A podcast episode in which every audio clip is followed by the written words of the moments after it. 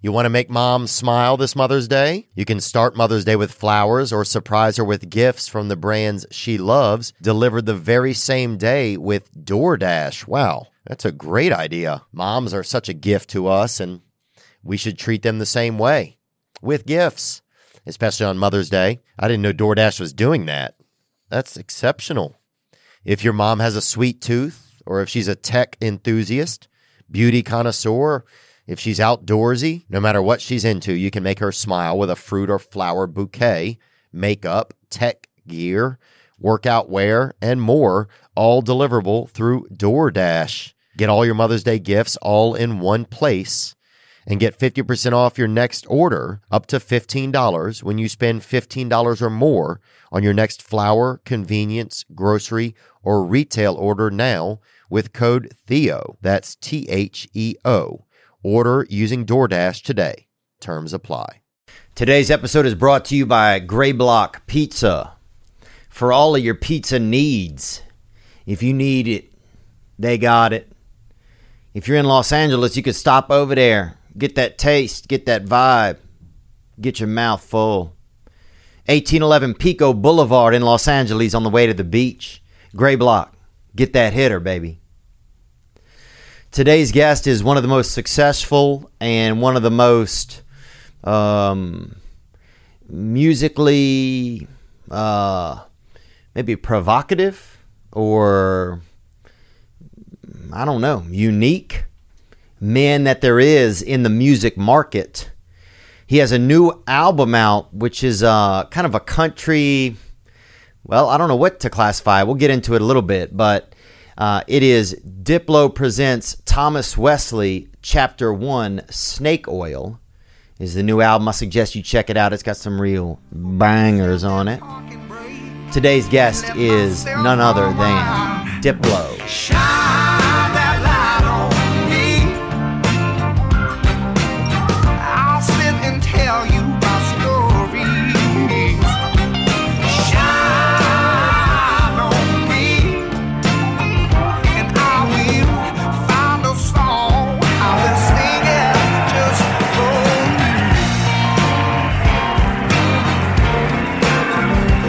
Mean, you, you did it. You did it. You did more riff raff here, right? Was it here? Uh, or- was in Florida. Okay, so That was like he, I, you kind of helped kind of yeah. I mean, I was. I remember he was living in Baltimore, and I just was watching his videos, and I had a, I had a label. I still have a label called Mad Decent, and I was just like, man, this guy, something special about him, and um, I linked him and had him come up to L.A. and we worked a little bit, and um, we made his. We, I signed him to his first album on my label, which for me, in retrospect, I think it was one of the most groundbreaking hip hop albums of this like new generation. And people won't believe me, but every time I work with a young rapper, they always brought him up. Like, cause they were Right. like 14, 15, they watch him on YouTube and he's like doing lines of coke or like acting crazy or just being unabashedly himself, right? Yeah, yeah, yeah. They That's ha- what he is. They had this free. They see that and they see like this idea of like the freedom that he did because he was like ant. He was like the people on Worldstar would comment just.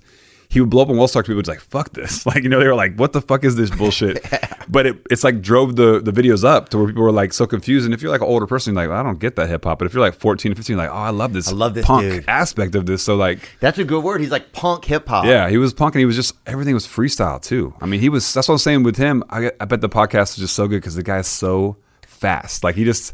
Oh, he's that the things- cherry canary, The things bruh. he freaking comes up with, Yeah. pulls out of space, is just like what the fuck, bro. He's that Tangerini Lamborghini, dude. He has uh what was the album called? I want to give him I know he has a new album out right now called Vanilla Vanilla Gorilla, yeah. Vanilla Gorilla. So everybody go and get that and support Riff Raff, man. Uh yeah, I love him. dude, when I so I went to his place in De- Florida. Deerfield. And That's- yeah, that's yeah. where he lives? Yep, in Deerfield. So we get there, we go to the front door, right? And I'm kind of nervous because it's almost like meeting like an endangered species. Yeah, if you don't know him for the first time, he must be a pretty daunting Yeah, yeah. creature. Remember in Jurassic Park when they kind of are milling around and they know the Yeah. dinosaurs out there? And they just see the big old brontosaurus, and It's kind of like that. When Yeah, he's like that. When you're riding along, you don't know where the animal's going to come Yeah. from. And then uh, we get to the front door, and it has been welded shut. There is no way. There's no actual door. yes, it's just a huge piece of metal that's just welded. How do you get in? Bro, that's what I didn't know. So I started just saying things that I'd seen on Harry Potter, you know, like Silicus trying to open the try to open the door. And then um, he takes us, and then he comes out, his assistant comes out through the garage, and he met us in there. An assistant. he had no this guy Maserati Mike, Oh, he always Maserati has, Matt. Yeah, he always has people around that are just like crazy people that are his assistants. But I don't know. crazy, but also slash barber.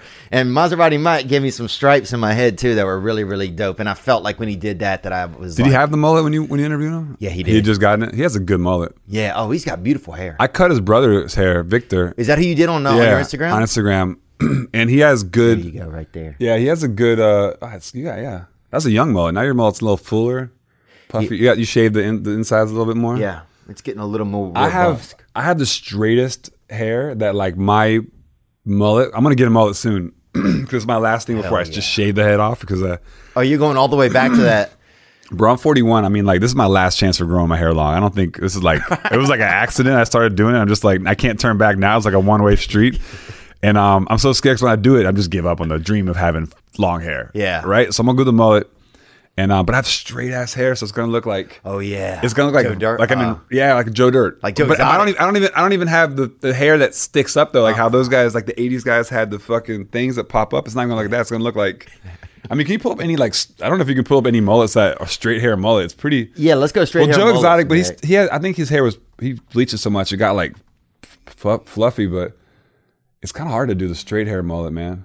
or string almost. Stringy. I didn't want to say it. You said it, Nick. Thank you. Stringy hair. I have thin hair. I'll be honest, man. It's like I'm, I'm on my last leg over here.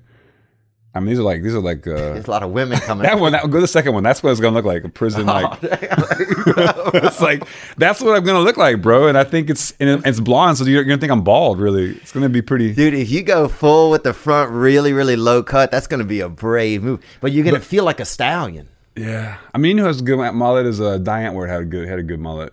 The guy from Nin- Ninja, Die Antwoord, he has a good mullet. Oh, who's always uh? He's a South African rapper, and his and his Dirt girlfriend. Nasty was always talking about him.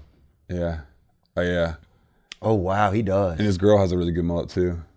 oh yeah, I'd watch their heads. Fu- I'd watch You never, you never, you never fuck. seen them? Uh uh They're they're a rappers from South Africa that like he's an old school hip hop rapper, um, like from that era from South Africa, but he like thinks Afrikaans like the wackest culture in the world, so he kind of like made a fake version of Afrikaans rapper as like kind of a joke, but it was amazing. Like this culture of like these kind of like Cape Town like Yeah, I've been there a couple times. in I the really love streets it and there. yeah, like they made fun of the whole culture of like being like white South African Afrikaans rapping, and they just made it actually cool.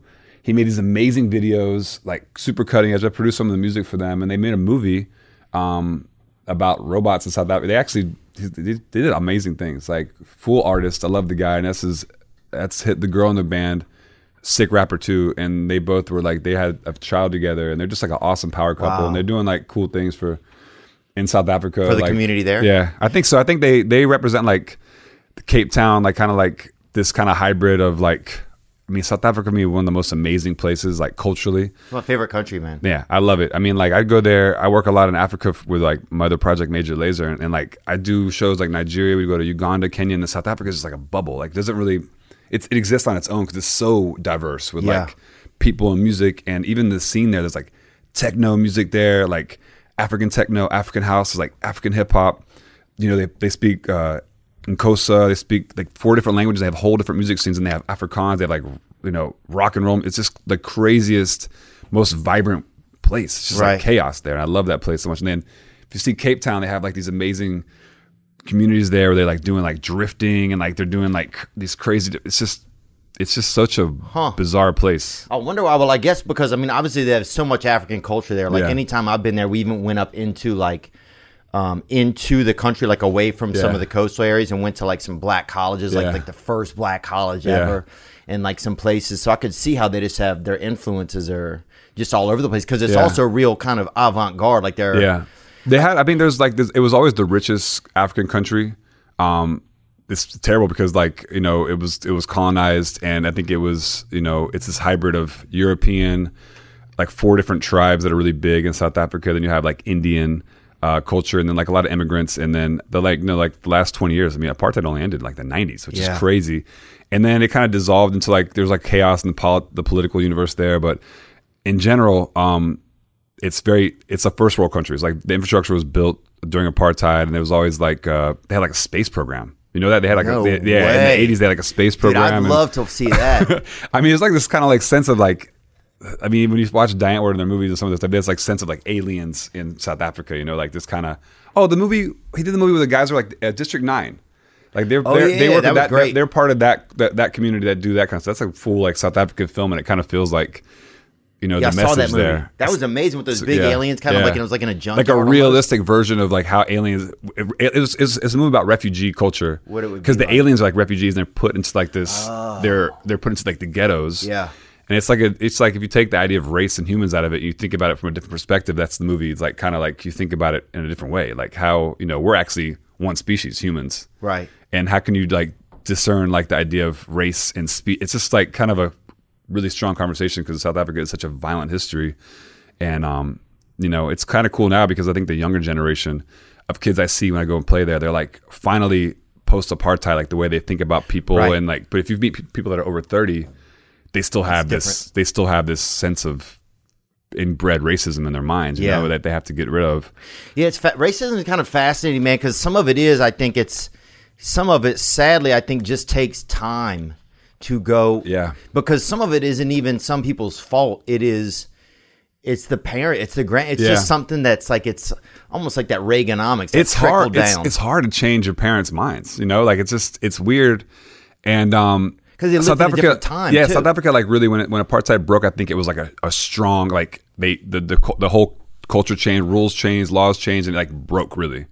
America's had this like sliding dealing with racism, Yeah. like that's never really gone anywhere. We never really. I mean, we had like a, a civil rights movement, which was was you know people always go back to that. Like that was a big movement, but really nothing when you think about what's happening now. Like nothing really has changed since then for Right. Black Americans to where it's still like ingrained like racism in our in our in our society. And you think about places, which is amazing about a civil rights movement because you think about places like Brazil, even like they don't they never had that. They never had places like where they had a movement Right. for like black Brazilians and Brazilians of color like change the government the way the country is. But America had it, but we just still have no. We're dealing with racism so slowly. Right. I mean, the fact that we're still like Mississippi. I was born in Mississippi. Is now have the conversation to change the Confederate flag off their flag is like that was the Confederate flag was put on Mississippi's flag during like the 1890s as like to because of that was a racy time. yeah, it was definitely done as like a moment, like a really racist movement, and it's Right. like there's no reason to, there's no pride or heritage in that flag. Like for me, Right. I'm born in Mississippi, and I, you know, I'm proud of it. I'm proud that I was, I was born there, but I mean, there's no reason for that symbol to mean anything to anybody. It's literally like the symbol of losers, and uh, it, it offends people. So I don't understand what the what the argument is. Well, I think, and I and I can even not, I can't justify the argument, but I know that I think there's some people who just grew up with it not being like a, maybe their grandparents it was a racist thing for, you know. But I think there's like younger people who are just like, oh, that means that I'm Southern or that Yeah. means that I'm. they they it, there's a lot of disinformation of like what it does mean. Like when people when people experience like what Black Lives Matter means or defund the police, it's like a shocking idea right in the beginning. But if you just read into it a little bit and kind of understand the concepts, you can kind of be logical about the way you think about it. If you think about the reason of that image, it's kind of easy to understand why it's uninclusive. But if you're born there and you just grew up there, you want to hold on to that because that's you. Like I, I right, understand it's a little that. bit of your tradition. Yeah, like, but you don't know. You, you don't think about. Oh, wait, that actually is something that was extremely racist when Yeah. it was put into the flag, whatever. So then you can feel, oh yeah, that's why. I, that's why it bothers people. And then you got to realize, like, is it that important to you? Right. As it is to them, because it, it's actually offensive to them. But for you, it just means like something that you don't really understand that it means. But Right. For you, it's maybe something that you put up on your wall. But I think, um, you know, because I agree with you wholeheartedly. You know, I know Yeah. exactly what you're saying. The tough part is getting people to see that other perspective, really getting them to see it, Yeah. you know? And also, yeah, I think for a lot of people, and that would be my only argument against. Not against it, but for understanding, like having empathy for why some Yeah. people think, "Oh, you're taking away a piece of my tradition." You know, it's just the tradition to them, not as much the history. yeah, everybody in America is like feel like they're fighting to hold. Like there's fighting for like hold on to something. Like, but it's like you got to understand what is it. What's it really mean? If you kind of Right. want to define it to yourself, and if you dig that deep, you'll be like, oh, actually, you know what? It's kind of bullshit. But it might take you a while to scratch the surface. Right, that's and the get thing. there. And that's the thing, and that's the that's what I think. Um, you know, it's like having empathy for people as they figure out what's that process, and that's sometimes I think what's hard to do between different sides. It's like, Yeah. you know, it's you know, I've been lucky enough and you know to come from a place and to kind of get to another place where you can kind of get a different view Yeah. of things. Even as going to South Africa, bro. I remember the first time I went to South Africa. It was the first country I ever went to outside of America. Why'd you go there for the first time? Um, I was working on a reality show and they took us there. As a trip. Oh, yeah, as a Okay. trip. And I remember getting there, and I remember there were so many. We were in like these Soweto villages and stuff, Yeah. and there's so many black people. Yeah. just so many. And I grew up in Louisiana, and it's it was really 50-50 in our area. But I remember thinking, "Holy smokes! All these people." And there was a lot of Christians too there. And I remember, you know, I believe in going to heaven and stuff. And so I remember thinking, holy smokes, there's going to be a lot of black people in heaven. I'd never, that's, that's kind of weird to conceptualize it that way. It is, but I I'd never thought about Yeah. it. You know, I guess I'd only gone to mostly white churches, and you know, not that I thought heaven was only for white people, but when I saw, so, it was just, am- I mean, some of the Soweto villages were tens of thousands of Yeah. people out in these like lean shanty tos and towns, shanty yeah. towns, yeah. And I was like, holy smokes, like all these people are going to be in heaven too. And I'd never put that other countries also go to heaven. I, I think I just never, I thought heaven was just for Americans, you know?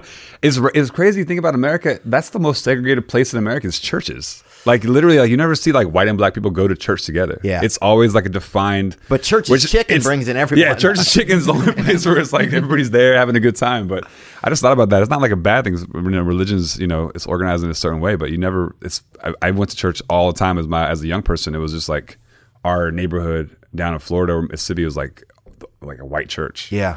and the black church was on another side of the street or whatever, and it never was like. The black church was fucking hype. It was as way fuck, way more hype. If you ever went to the like way more. church- I was like, can we go to the black church? You know, every once in a while. Dude, I, I remember going to a black funeral and being like, "Damn, I want to be black, man." Because I mean, if, with this well, the, well, the- with Louisiana, you have like the most amazing funeral culture. It's like crazy with the second line and like jazz funerals and like wow, it's like just the culture. You're culture. definitely is- going to heaven. Are you going somewhere? Hundred percent. You're going somewhere way better than we are. We're gonna, I don't want to go there and just like a guy like going oh dude, dude. I want to go there where it's like fucking I know, I want jazz music. funk, going, yeah. dude. I want the top of this. Yeah, I want the top the of the fuck? casket to be wet. That's how it is sometimes, man. um, we had a question that came in for you actually right here. There's questions. Oh shit. Not sure if our audio is up or not. It looks like my my nephew. it might be, man.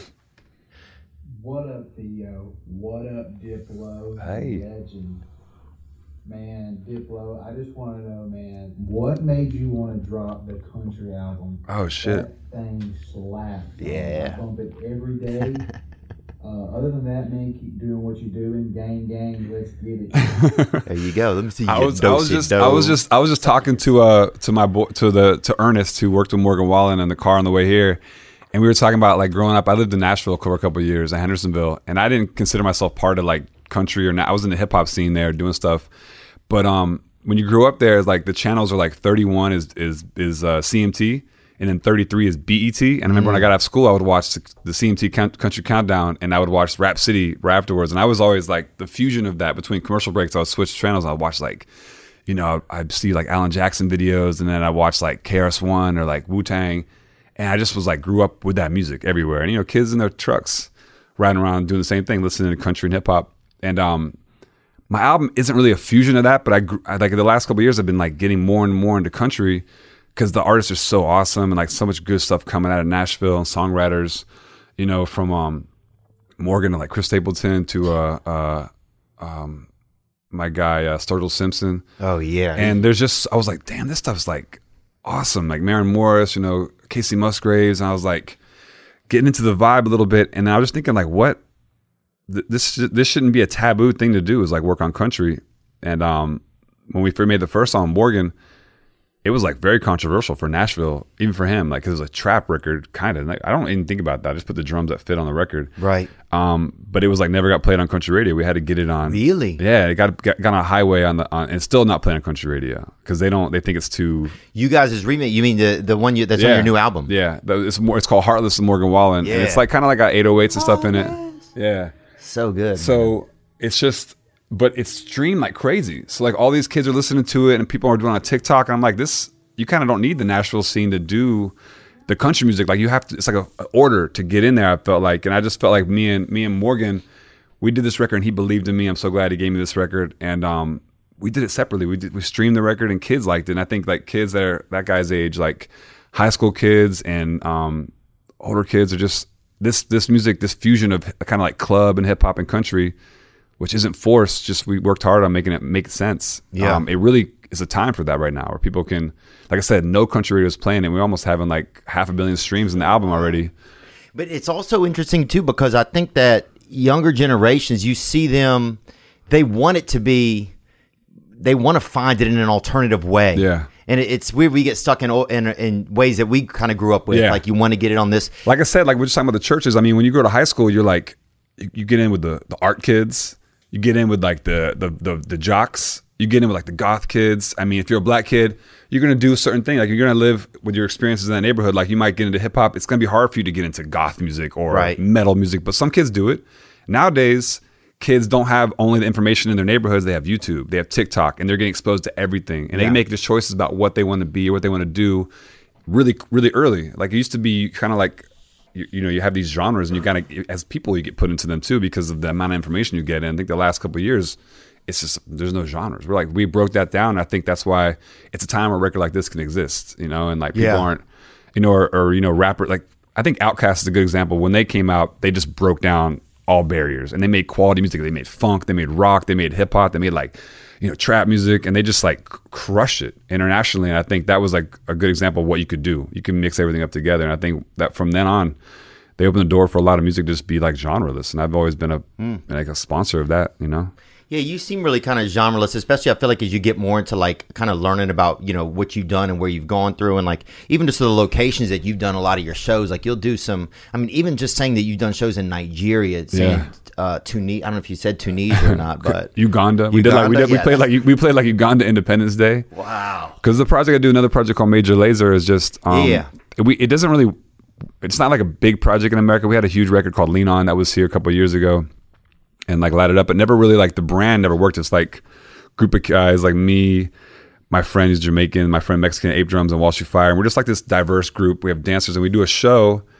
But it didn't really fit into the trend in America where we like were able to tour it or whatever. But in Africa, just took off. Like that project, because I think Africa is just a, also a place where you see the fusion. Like you think South Africa is like that diverse place, and like Uganda, Kenya, especially, we were, we had these big shows that were make, there. Were, there were more people coming to our shows in Kenya than I could get in like New York.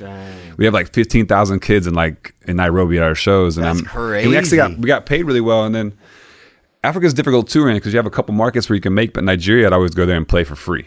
Like the first couple times I went there, because it was they don't give a fuck. They were just like they had like the, the Nigerian music scene is so enormous and it's so big and right now it's so influential that we had to like actually ch- like, chip our way into that. And then finally had some fans come in. And then we had a couple records that were that did well there, and um, for a couple of years I just concentrated on like Africa and like you know Europe for touring for that project because it was that's where my money was. Yeah. and then um you know, being here in quarantine and working on the country album is the first time where I've had like a record connect in America, actually.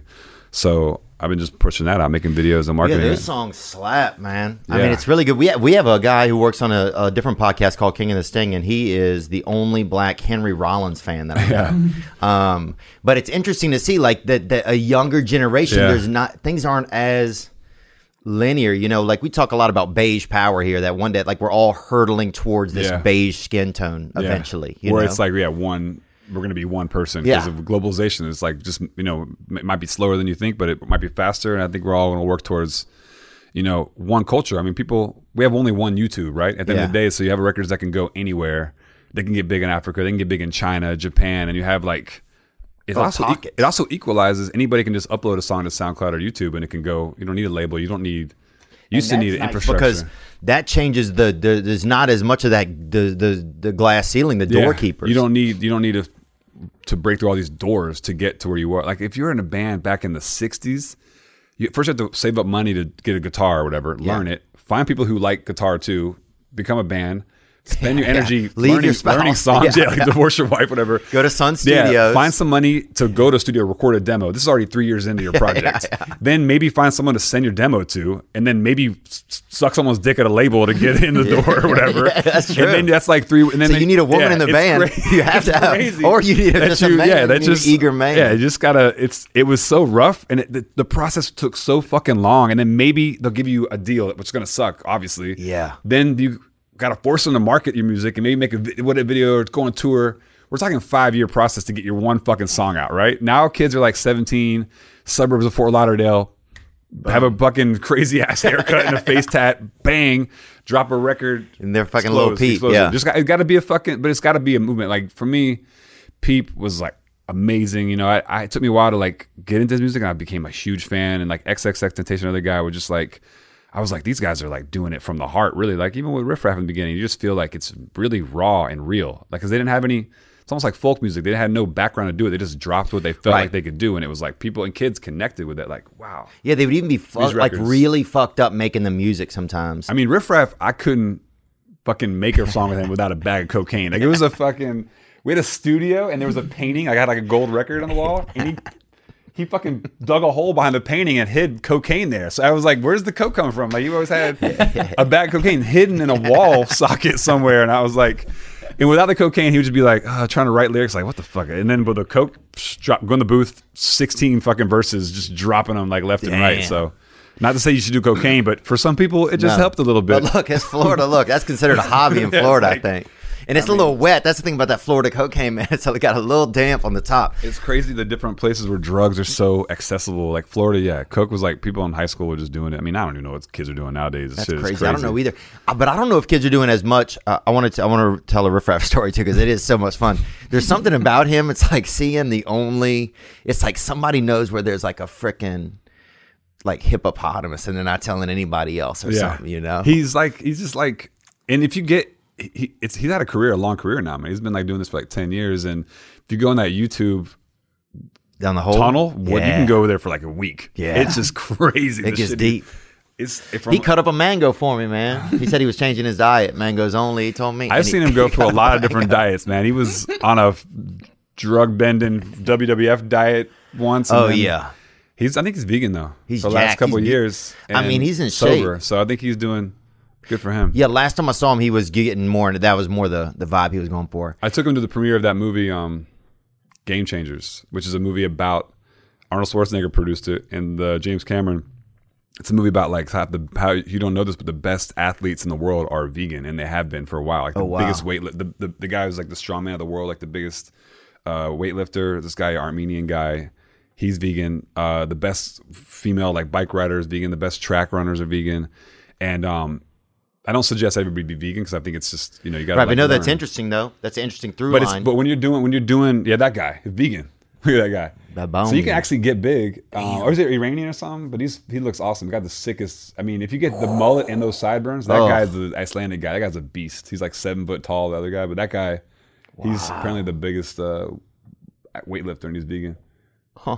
So he did, I think. Yeah, he the Chris Paul was they were, they were talking about a new diet that Chris Paul was doing. I Yeah. think it was vegan and how yeah. And, Chris and was how at was the helping Chris him. and, and uh, Chris was at the um talking about the basketball player. Yeah, he was the premier, and So was DeAndre Jordan, who also uh, was. he's vegan. hilarious. He's big. Yeah, yeah. Texas. He actually went to high school with with the Riff Raff. Did he really? I took him to Vegas once they recognized each other. No. Yeah, I was like, what? Riff Raff has the best stories. So I pull, I get there. So I go into the garage. He shows me all the clothes that I owned from 1991. Right, His clothes are yours. they're his. Yeah. But he, actually, they could have been my childhood clothes. He just happened to have them in a box at his house. Right, he probably could still wear them and make sense of it because bro. He had all just every anything that was hypercolor, Yes. anything, anything with the Air Jordan, like And four colors and like yeah, Totally. All of that in a box. Then he's like, let's go for a ride. So he give me this pretty cool bice. Was it a bicycle? Yes, like a motorized bike. And he got on a four wheeler and we literally went through his neighborhood. I neighborhood. were gonna say he gave me a bison and I rode it around Deerfield Beach and I was like, whoa, this would be just some coke. Crash into a brick wall. well, the bison went and bought a couple grams while I was on it. I was like, what a fucking that's a big bison. He was I had to fucking bankroll that bison, dude. Yeah. I'm like, I don't know if Joe Rogan would eat this meat, bro. He might fucking Coked take, up bison? take his own life. You ever, you ever heard the story about the coked up bear? And, uh, there's a there's a, bu- a bunch of coke. Maybe you look up the coked up bear. This is another good story.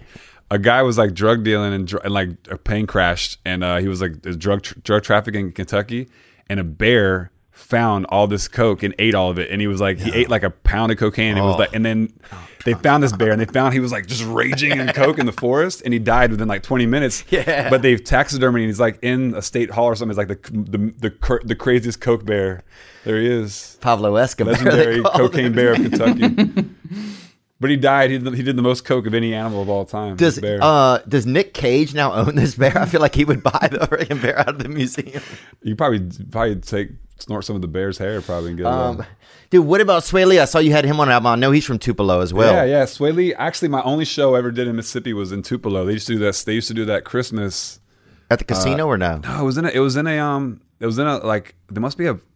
A basketball arena for there's a university around there or something. It was like ten thousand mm. capacity. Maybe northwestern Louisiana or something. It was even. no, it was in, it was in Tupelo. It was like it was like a little tiny arena there. Where they had, must have country shows and things like that. Right. But I, we did a show there, and honestly, bro, that show gave me a lot of faith in Mississippi because I mean I'm from Mississippi. Um, they're, they're both from Tupelo, the, the brothers, and then you know Elvis was born in, Oh in yeah, Tupelo. we went to his childhood um, home on our last tour. We stopped over there. They- the home he was born in. That's Yeah. in Memphis, I think. They they uh they the, the guys who sold him his first guitar came to my show. They have like another museum there, and they, they had, he used to buy hardware stores. Just used to sell musicians instruments back in the the the fifties, I guess. That's where you would buy. You didn't have music shops. You had to go to a hardware store, and they had a guitar up there, and they had a his hardware store came and gave me like a bunch of memorabilia and stuff. But that crowd was like. I mean, it was weird. It was segregated. Like there was the groups of kids from different high schools, but it was like the first time I think Mississippi ever had a show that was like equally white and Half black, and, half. like kids were just knew every lyric to every song, and you know, I'm I'm glad they let me open because the kids didn't know who the fuck I was. I was like up there DJing with them, but it was the the mayor came out and gave me the key to the city. oh, that's awesome. and um, Ray ama- I mean, those kids are amazing. they're like outcasts to me. Like they're they're also like a like I said, kids that don't they don't have fucking rules. Like they grew up like probably listening to everything. And Swae's voice is amazing. We did a bunch of we did a record with uh, Ellie Goulding called "Close to Me" that went went, went Yeah, yeah, platinum last year. yeah. I heard that, man. Yeah, there we were right there. Yeah, that was in Tupelo actually. Yeah. So that was the home that yeah that Elvis was born in. We just stopped there on the last tour, man. Yeah, I'm a big Elvis fan. Yeah, man, it's interesting. But then they also say that, and I know we brought the guy up last time. Some of his tour, some of his songs were bought off of a black. Back then, I think a lot of times they were. I mean, he was definitely ripped everything off of Yeah. the black rockabilly, uh, you know, like early rock artist. I'm not even sure what the genre was back then, but I mean, he was he had like five thousand songs, like That's some crazy. crazy. number in the beginning. I'm sure he had black songwriters. yeah, he wrote some had- stuff at Sun Studios with like you know Johnny Cash, even in um, what's the other guy who used to write Elvis's records? Uh, another another East Tennessee guy, Waylon Jen- Tennessee guy. no. But I mean, he was. I mean, everybody knows the Elvis story. I mean, he was definitely. Uh, no, it was it was in Sun Studios. There's a picture of Johnny Cash, Elvis, and uh, Carl Carl Perkins, and uh, there's like the four of these guys. It was just like an amazing vibe in that studio. But um, you can say what you want. I mean, Johnny. I mean, uh, Elvis has a Oh, he still look very. Uh, uh, people loved him. yeah. That this picture's sick. Look at this guy. Million Dollar Quartet is uh, Carl Perkins, Johnny Wow. Cash, Elvis, and some other guy writing. And Elvis got them baby cheeks, almost like he has butt skin on his face. He, does had have beautiful butt skin. face. He had a nice. He, this early looks like he had Botox back in Mississippi style. Jerry Lee Jerry Lee Lewis. Lewis, Jerry Lee Lewis, yeah, that guy was a freaking. bro, he's from Vidalia, He Louisiana. would. He dude. would. That guy wouldn't have made it these days, marrying a thirteen-year-old Oh yeah, that would have sister. Actually, in Hollywood, he still might have made no, it. No, he actually it ruined his career. He actually Did it he, really? he went to Europe and it just became like a. It was like an early like tabloid thing, and he couldn't really get past it. wow. Um, it I saw him he, perform. He, he he was and then Four he, him ago. and uh him and Richard Richard uh, little Richard had this crazy fucking beef where they were like they were like they, they were like they were like always like asking who could headline the shows, and I remember like it was always like they would play shows together and it was like who's who's the headliner. And um, at one point, either he or Richard just set the whole piano on fire and like walked off stage because they opened for one of them.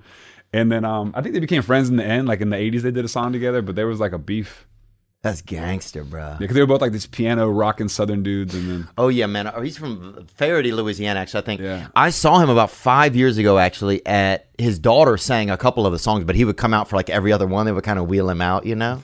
Piano on fire and played it. Sh- show story Jerry Lee Lewis set piano on fire. Yeah, that's like the good old days, man. When you do a show and you're so mad, probably fucking drunk as fuck, and you're con- you know I don't know what kind of drugs you're doing, but then Quaaludes or something, yeah, you know. you you see, you seen Walk Hard, that movie with uh, John C. Reilly. Yeah. Uh. Oh my, you gotta watch it. It's one of the fucking best music documentaries of all. It's fake, but basically John C. Reilly does everything. Like invents country, invents like punk, invents like he just he's Brian Wilson in a He's like while the in Forrest studio. Gump of yeah, Forrest Gump. But it's like he, they kind of do the Johnny Cash song, the Johnny Cash movie. Walk hard or walk tall. Walk tall, and they called it. is- It make fun of that, but John C. Reilly does every genre and like is this crazy country guy and has like hundred kids by the end of the movie. Does every drug yeah. by the end of the movie.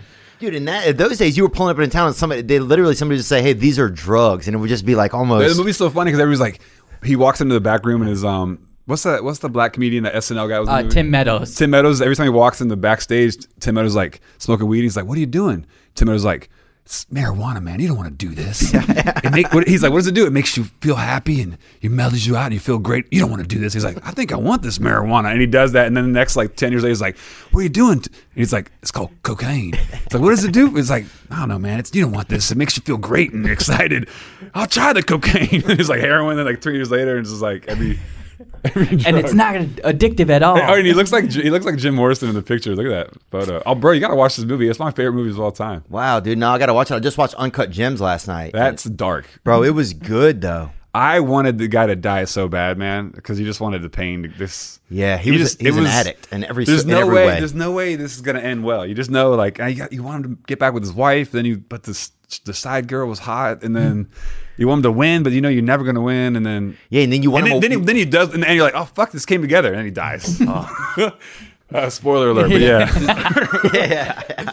the last gem gets cut. But the, what's awesome about that movie, bro, is the fucking soundtrack is phenomenal, and I think It was um, a unique way to do a soundtrack. It yeah. wasn't. It was sound that I felt was- like this is my perception. It was sound that made me feel uncomfortable. Yes, and it made me. f- It, it was like sound that tried to get me just through small sounds Yeah. and repetitive beats to get me feel a certain way. One of my favorite musicians of all time is Hans Zimmer, and I love Blade Runner and the new Blade Runner. I loved even more, and the soundtrack was so fucking amazing. I love ambient music. I love that kind of like futuristic music. And the guy who did the soundtrack, I think his name is One O Point Tricks. This is ambient guy, and he just the fact that the director went with that guy to make a movie, and he just it's so it felt so wrong that when you when you, it's in the movie this the weird like sense, but then you just Yeah. it really puts you on edge on the on the right level for you to be uncomfortable watching that Yeah. movie.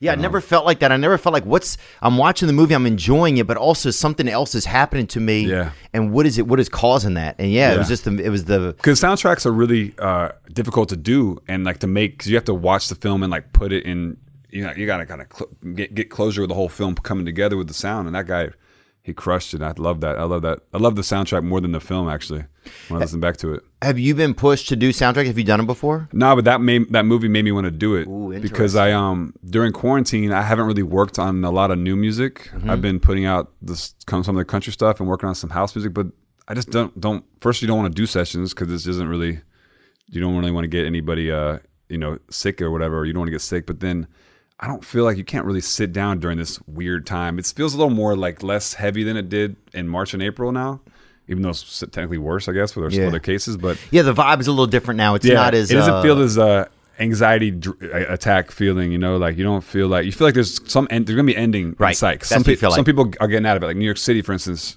beat this thing you know? So we can do it. Um but in the beginning i was like I had like a lot of anxiety attacks. I just felt like weird. You don't want to like write a song about like a love song. You don't want to feel you can't write a pop song during all that vibes. The energy is not right. So i was writing a lot of ambient music. I was just like doing stuff with synths and making these records that were just like spacey and like no drums. And i did a whole ep that i'm gonna drop at some point that i just made. That's the only thing i've done during quarantine is like that kind of music. Just sound. yeah sounds and like kind of but you gotta it's like kind of classical music but with synths. Like i mean that's kind of what uh neoclassical music and ambient music is it's like you you put chords together and you kind of build things up with like arpeggiators and then you like you know brian eno at all? You heard him? He produced um u2's joshua tree and he's like an ambient artist but he kind of combined these new ideas with sound with pop records back in the 80s and just amazing i would consider him a composer um, but it's like yeah it's like being a composer i guess doing this kind of music i've just been that Do you get like a little bit jealous whenever you see somebody like do something like a loophole or something, or kind of like I mean- start to see the new thing? You're like, oh, Yeah, I mean that's how you work on music. I just been I'm a producer uh, more than an artist. You know, I think with this with the country album, it's the first time I've done like a full artist record on a major label. But before that, I've always just been like Beyonce wants a record, Usher wants a record, you know, a rock band wants a record, or I work in the studio with different writers and propose ideas and I come up with concepts. That's what a producer does. You kind of like you work with an artist and you think like even with Riff Raff, you're like, how can I make what I like about this guy? How can I make the best version of him? That's what you do with anybody. Maybe it's Madonna, maybe it's uh, Adele, whatever it is. You know, you aim for the biggest records and big artists. Then you work with someone like Riff Raff because you're just like, this is fucking awesome. Like this is something really cool, and I love what he does. Or Swae Lee, and you you know you can find new artists too. But as a producer, your job is to create concepts and you know maybe not even writing the the piano, like you can be like Rick Rubin and just sit back and just like fine tune that idea with the Chili Peppers. Or, But is it hard to figure out though? Like I, I sometimes I find even from myself from doing comedy and doing po- just different types of things within the world. Yeah. Is it hard to figure out what what some of your real strong suits were, and then to focus on those, even if those went against like Yeah. like sometimes somebody you know I mean, I was- want to be the star sometimes, but then you're like, oh man, but I'm so good at this. But Yeah. that th- this weird idea of a star always. I've never been really good at anything, even playing music. I mean, I've always been like, like I said, I would come up with like weird. I find the the, the loopholes where no one was doing stuff. Like Major Lazer started because like no one was making this like reggae and dancehall music, you know. And I had done stuff with this girl in MIA who was like my girlfriend at the time. We made amazing records. Oh damn, dude! And then- I went to MIA. This is just because it's full circle, really quick. I the first I saw John C. Reilly at an MIA concert in New Orleans. At the it was it started At like the House of Blues. no, this was in like a warehouse or something. It's, it was like 4 a.m. It started, but So anyway, me, you, that's John the only time I've Reilly- ever seen yeah. John I C. if I was- I wonder if I was there because I DJ'd for a lot of her shows back in the, those days. But we did this fusion. She was an artist that really put me on to like how far you can go with just ideas. And she had these ideas and she fucking crushed it. And I I learned a lot from her. And I think we started like this major lazer thing because I was like, no one's doing this. And we can do it in a different way, like dancehall records and reggae because no one's doing it. And it took a while. We made some big records and, and then it grew. It just, but it was something, something no one was doing. Yeah. And then back then, no one was even streaming music. You know, we had we we, we worked really hard in the streaming services because a lot of the majors were not really pushing streaming. They were still fighting to sell physical copies, and I did it all independently. We did it on, on our own, and um, I learned a lot from there. But I think you find little projects like that people don't do, and sometimes you take risks and they don't work. Like I, I, my first album I produced was a band called um, Rolo Tomasi, and it was a fully metal math rock band. I didn't know what I was doing, but I just did it because I got it. That was my first job. And then the next day I was working with Bruno Mars, and we were doing like he was a songwriter back then. When I first moved to LA, I just did whatever jobs I had. You just make your way up to where you could hopefully place a big record with somebody, and you did learn a lot. Like I learned everything from coming to LA and leaving behind the idea of being an artist and being like a, a producer in the game here. And then and then as I got better at that, I was like kind of got sick of that. Like I don't want to write records with other people. Right. And I started doing my own little projects, and then. And just being creative. Yeah, being because you know doing a project, writing the music is for me. I think it's like twenty percent of the project. The other eighty percent is coming up with the concept and the marketing and like what it is, video things. Like you think about the name, the, the style, the way you're going to dress this project. You kind of come up with these. You create the artists, and that's that's eighty percent of what artists are nowadays. Huh. For in my opinion, you have to come up with, with like a a real brand, Right. you know, and that's what people get first. The music comes secondly. Like if you see someone like this fascinating, you're like, oh, what is this? And you dig into it, and you're like, oh, the music. Riff Raff's right. a great example. Yeah, he's all brand. I mean, he was just like his music's great too, but it's it was all brand. But another like Marshmello, another guy, you know, like uh, he's a DJ, and I think you Oh, know yeah. he's, Yeah, he's that- he might be like ninety percent brand because he's just like the concept is so strong what he does. It's so easy to identify with, and um, then he puts out quality music as well. Like it's these pop artists, but I mean, he no other DJ could do that because they're just another guy.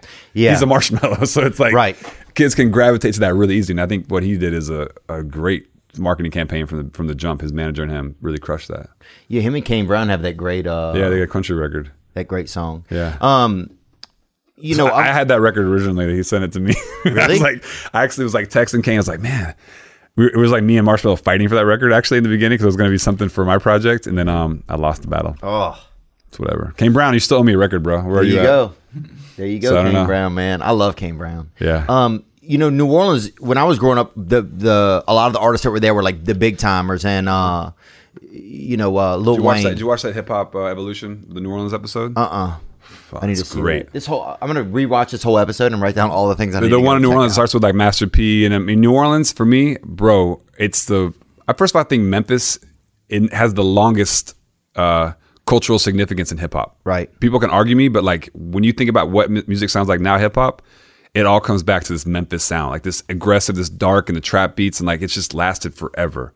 And it was a small flash in the pan when Three Six and like Eight Ball and MJG were doing it, and then New Orleans was like the same kind of sound. They had this like electronic drum sound. They like they loved electro, and they loved like Mannie Fresh was making you know like these kind of like 808 sounds, and they mixed it with the second line jazz, and then big timers, and then Master P came up with the idea of independent label, and he fucking crushed it. And then uh, Cash Money came out, and then and they had this amazing bounce music, which I love so much. Well, and that's what I was going to get to is Yeah. the bounce scene.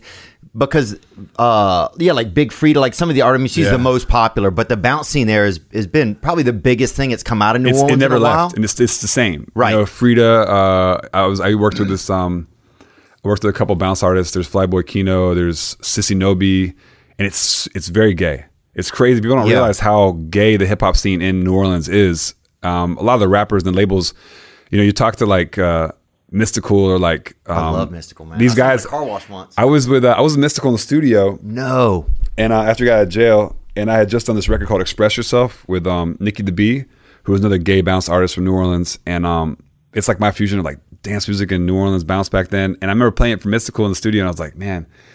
Could you jump on this? It was super gay. And the video was gay too. And I was like, can you jump on this record? And, you know, Mystikal said to me, he's like, bro, that's hard. That's actually New Orleans music. And he knew that's like, that's actually the scene. He wasn't like, uh, homophobic or anything, but he's like, man, I just can't come out of jail and do a like this record right now. You know, I can't, be, like, I can't really like do a verse on a on a gay bounce record. But um, he'll be like i'll be right back in jail he's like A whole group of new He's like, but but at the same time, he had respect and like knew that that's like real New Orleans music. Because if you, you don't realize, like even the you know Big Freedia's in that record with with uh, with, with Drake that came out last year. i didn't even know that The down because Drake's last album had a lot of bounce influences, a lot of New Orleans records on it. but there's not there hasn't been a the, there hasn't been a strong hip hop's been the only or bounce has been the only real music to come out of that area kind of i feel like There's that it's one interesting rock that band in the '90s. oh you mean uh th- third uh third eye three doors down something like that. I used their studio when I worked on music with them. oh i know you're talking about they're nice guys too yeah, um, that's the only other thing I know from New Orleans, really. I remember running through the wet Yeah. grass, falling a step behind. I think And there's another, there's a jam band from New Orleans too, but I forget. wanted. Uh Best. Fucking. Also the meters, bro. You know them? oh, dude, one of them owns a freaking restaurant where I where I take my stepdad all the time, and, and I mean, if you can, if you want to learn, for me, meters is Mm-hmm. funk and country completely mashed. You might just think they're funk, but Mm-hmm. they're like country, bro. And they're instrumental. Like meters are like one of my, they're like one of my biggest influences of all time. Like they're so dope. Like a New Orleans funk is just like, if you want to learn about music, New Orleans is the birth of all all American music, in my opinion. Wow. Like everything comes from New Orleans. Mm-hmm. You know, from the history of like it's the perfect combination of African music uh, and oh, European. I music and Go back. No, that's not them. Three doors. It's not three doors. It's, It's something like third eye blind dog something. it's got one, it's like a one word name. Oh, might be thinking. Just look at look at indie band New Orleans, maybe indie band, indie rock New Orleans. But there hasn't been. Do you think there's a reason why there hasn't been a strong hip hop artist that's come out of there in a while? I mean, you think there would be so. Uh, well, there's like well, there's is it NBA YoungBoy from Baton Rouge? Is that his name? I'm Is not that sure. He might be the biggest? Oh, there's also There's Kevin, Gates. Yeah. NBA Young Boys from is he from Baton Rouge? I mean, he's like one of the biggest, Born. like low, low, low key. Yeah. Yeah, Baton. Rouge. He like low key. He's one of the biggest figures in hip hop, and I don't even know one NBA YoungBoy song, but like he just every girl knows him and knows his music. He just is Yeah, always love him. And Boosie, but he he lives in Atlanta yeah, now. Boosie is that guy just came out of jail like he was like he missed all technology and then just came. Wasn't it so great? He and he denied it. I asked him because he came in. I asked him. I said, "Did you think that because you were in jail, you missed kind of like the evolution of technology? So you came into Instagram and were just way too real on He it? was so but real. He doesn't mean- get. He didn't. It didn't register for him. But I thought that's exactly what I because thought. I, I heard a story that he got out and his like friends gave him an iPhone. He's like, "What is this?" Like he was like, it was like literally came out of jail like went from it was he missed the the the, the clutch parts of technology Yeah, yeah, hip hop yeah, and just came back like insane. Like he's a legend though. Anybody you come back to him, a lot of people like if you do like that dirty hip hop, he he's the guy. And Yeah. that's I don't know much about Baton Rouge. I mean, I only went there once to um I actually went to Lil Boosie. I did a uh I was in Baton Rouge for like my birthday. I had nothing going on. I was in New Orleans for my birthday when I like, like turned like 24. I just went by myself to like read and just I love Louisiana, just like go to bars and stuff. And I had a friend there and we went to see Boosie did a concert at a mall in Baton Rouge. And I went and saw him before he went to jail. And that's the only time I've ever been in Baton Rouge was go see Boosie at That's a mall. awesome. So Man, we had so much I fucking fun. love him. Dude, when he left, it was one of the first times I ever felt like, man, I wish he was still here. like, he, I'd be scared as fuck to hang out with him. well, here's but I would not even like I should have told you before he came in, bro. I, he, I was I'd be so scared. Glen Davis was on. He's a basketball player, big baby. He played for the Celtics, and he Yeah. came on. He's like, "Now Boosie's a real gangster, man." He said he's one of the last. Big Baby guys. played. He played for the Clippers for a while. Yeah. He, and he played for uh, Florida University of Florida. Oh, he played at LSU. LSU. Yeah. There's another guy, Demetrius. Demetrius something was another big giant center, like fat basketball player. It was called Demet Hook. I remember. Oh him. yeah. Uh, But I forget his name. I always yeah, thought. who was that guy? Cause Big Baby was a was not he didn't look athletic, but he was a Clipper. We loved him. He when he scored points, we were just the crowd went crazy for People him. People love him. Well, he's extremely lovable. He has such a Yeah. good. Uh, he does not look like a basketball player, honestly. no, but he, he's he did it. seventy five percent heart. You know, Dimitri Hill is Dimitri Hook. Hill. He was big too. I remember watching him play. but he loves being. He lives in Las Vegas now. He loves being. Actually, he just hit me up after Dustin Poirier won that fight, and they ended up connecting. Man. Oh, there you go. Yeah. No, that's is that the meat hook? Dem- Is that that's Demetrius? He played for uh, Gators. I remember that. Yeah, Yeah, that's him. he was a big boy. Dang, it's always fun when you see them big boys Yeah. do it, huh? It's always fun, man. Do Shaq you- was big too, but he, he ended up he wasn't really that muscle. He was he's but he's built like a big giant human being. 'Cause a lot of the college- centers are not like that. Not well. It's, yeah, they really don't have that center position anymore. Shaq in college, we get throw up a picture of Shaq at LSU. He was lean at Yeah. LSU, man. He was long. I mean, who, uh, who's that uh, Lakers player? that's just like cut. I don't think he plays for Lakers anymore. Maybe Rockets. Uh, Dwight Howard. He's just like Oh, the yeah. first like buff basketball player. he's a model. I feel like I always Yeah. felt like he's more of a model. Hey, look at the baby Shaq. I mean, you look at young Shaq. Man, I DJ with Shaq sometimes. He's like, the, Really? he- yeah, he's. I played his podcast this week weekend. He did like a stream, and he just, this guy is fucking dedicated to DJing, bro, and he fucking loves it. He's a dubstep DJ, and he's most aggressive DJ I've ever seen in my life. He just goes, he dances, and it. Before quarantine, every show he did, he would just go out in the audience and hang out with everybody in the audience, and he just could see him. He's like towers over everybody, but he's just like. what is it you think that he that he that he just he, he really loves doing it, or he loves the have vibe You ever, it have you hung out with him? Ever heard? Have you talked Uh-uh. to him? Because he's just happiness, bro. He just loves. He just found a lot of like contentment and like happiness after the game. I think he became, you know, he's on a sports Oh, commentator yeah, and yeah, just I'm seeing it too, yeah. he's just smart and awesome. Look at this guy, bro. The crowd. He's just. I love it. That's so crazy. Outside lands, like he is one of the most aggressive DJs ever. Look at him. He can't even fit in the booth. Dude, so that's what it looks like when you're in there, huh?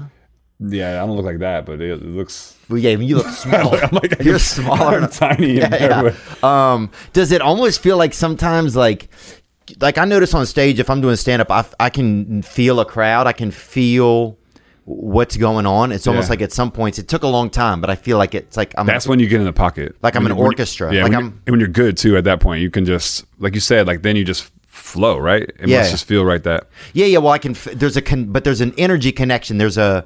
In the beginning, it's this nervous other energy where Yeah. it's like I'm trying to make sure I'm doing my job. Yeah. And then later it becomes this energy where it's like, oh, I'm I'm orchestrating the the the feeling of this environment. Yeah. Does it? What is that? What is that feeling like when you guys are doing your job? I think when you DJ, it's always it's it's even more than stand up. You have to really feel the rhythm of the crowd. to even pick the records you're playing. I mean, I'm a more of a I'm more of an open format DJ, so I can I kind of do whatever. I, I kind of improvise. A lot of people just go to their concerts and they kind of The set list. set list, you know. And I, I do that when I'm headlining somewhere because I have to program my lights. Um, but mostly I'm in Vegas. I'm like doing three hours. I'm just like looking at the crowd and playing records I want to play, and then going where I trying to go there. Like you know, with the jokes, maybe you go. Maybe it's not funny, but you want to push Right, something right. or, Okay, or even- yeah. even with controversy, which is probably hard, really hard for, for comedians. I mean, you must walk the line now, but you want to go as controversial, then you pull back, whatever. So I think with with me as, as a DJ, you still you want to like sneak things in and like okay, that's what, that's what that's what DJs. That's what we've always been. We've always been the people to push the b- boundaries. We're the we're the we're the we're the the purest form of the distribution chain. Like music happens, and we're the ones that give it to people in a nightclub or somewhere where they can feel the music for real. Like Right. because you can't really feel it in your car on the radio. You might get pop records, but we we make dance music and hip hop to where we are. Our job is to is to push it as far as we can to be the best DJs. Well, it's interesting. Yeah, it makes me think almost like if I'm in a supermarket, you got the area where everything's like in the boxes and it's all Yeah. boxed and packaged perfectly for you. Then you got that produce area. And and that's shit's wild- a little Wild yeah. West, you might know. find an orange in a fucking cucumber area. you That's know? the real food. Yeah. Yeah. You- But you know. I grew up. My sister. I remember going to eat at her house like when I was back in town, and she only eats canned vegetables because we grew up like that. And Mm-hmm. she has Oh. it's and I don't. It's always like the Publix cans or like fucking uh, what's the other shitty ass Albertsons or Piggly Wiggly, and she just has never been to the produce section. Wow. She didn't know what it is. She didn't know, she didn't know what a green bean looks like. It was like unless, it's, unless it's wet in a fucking can. Unless it looked like it's been through. It I looked like her- it's been in I saw Guantanamo her Bay. green bean and a real one. She's like, "What is that thing?" And I was like, "She's like, green beans look like this." And I'm like, "Okay." My family we just only ate out of cans. I don't know what. And my mom, Well, I think it was just that time period too. yeah, it was a can, and I think it produce isn't it? Yeah, you know what? Produce section didn't really exist in like the eighties. It wasn't, man. You might get some app, bag of apples or whatever, a bag of apples. You weren't going to select your own apples. No. just- that's no. Yeah, yeah, yeah. The government's going to select those apples for you. Sorry. Yeah, man, those apples, dude. Yeah, those apples knew each other before they got Yeah, yeah. here. You know, I'll be damned if you're gonna feel. You're not gonna. You're not gonna. Sl- no, no. Back the fuck away from those apples. Here's your bag, motherfucker. Damn, dude, that's so I just true. realized as, a, as an adult growing cropping, I'm like, I always go to the produce and like buying shit. But when I was younger, you never. Mom didn't let you go over there. Yeah, it was. That's for the liberals, sir. yeah, yeah, yeah, dude. the Democrats go shopping for the for the produce section. What's that man over there feeling on that cabbage? Yeah. Doesn't he? Why doesn't he have a wife? Nobody needs to pick their own pineapple. That's we government does that for you. Let's get a question right here. All right, what's this guy talking about? Oh no, he's driving. Oh, You can call me late night. I got something going on in the background. But You can call me anything. Is he singing the demo? Got a good voice. We I'll should've sign done that guy. That would have been a great idea. Sounds like Shawn Mendes. Let's go. now you're remixing What up, Theo? What up, Diplo? Hope you guys are doing great. Hey, real quick, Theo, I'm sporting my Wildcat hitter. Bear down, baby. Bear down. Uh, Diplo, I just had a question for you. Um, would you ever consider doing a fresh banger with our boy Tekashi Six Nine now that he's out of uh, out of jail and all? Um, I know Theo would love that. I So, uh, Huge. yeah, let us know. I'm a Get huge today. six nine fan. Honestly, His music, bro. He puts the music out, and I wait for it. I even show up at the time he tells me to be there I'm- on if, the he, if, he, if Instagram. he was having a, a li- a Instagram live, I got to stop the car and watch it. I mean, honestly, he's the first. Just the fact that he broke down. I mean, I just love him just for being just the fucking biggest punk ass there is. Like, Oh, it's just like I love all that, and I love that he hip hop had this like kind of ha- it's kind of boring now. Like it's kind of like there's the older guys they don't go away and they kind of like talk about the same shit. And, I And they're think, beef and bullshit. Yeah, and, he, and he, they're all bullshit beef, and he's actually just fuck you Yeah. and fuck you. Here's your here's here's a picture of you being a bitch, and like Yeah. he's not scared of anybody. And I just love that he just kind of deconstructed hip hop in a way. And people are like, no one can kill him. It's like impossible. I don't know. He came and bothered the guy, and I just Yeah, and how can you not kill him? He's wearing the brightest color Yeah. shit in the whole world. And he just has all these like he he always talk about I'm rainbow hair guy and you what the fuck why are you mad at me like I mean I just love that he and he and he and he didn't hit the number one with that with this with that first single out of jail and then he um learned how to do it and he did the you know tie it in with the sales of the clothes and the physical and just it's all big fucking hack at this point he just Yeah. hacked it and he like he learned from it and got the number one and everybody fuck everybody I love the actual fuck you to everybody that he did and he came and did it yeah. so I love him, and I would I'd love to work with him. I know his, I know him. Um, his his uh his label head really well. We worked on ideas back before he went to jail, and um I haven't connected with him since then. But uh, I'm also not really doing hip hop right now. But I would do something with him just because I love him as an artist. Yeah. and uh, it's controversial. People probably like something that that sucks, but I just I fucking fuck with him hard. Yeah. Yeah.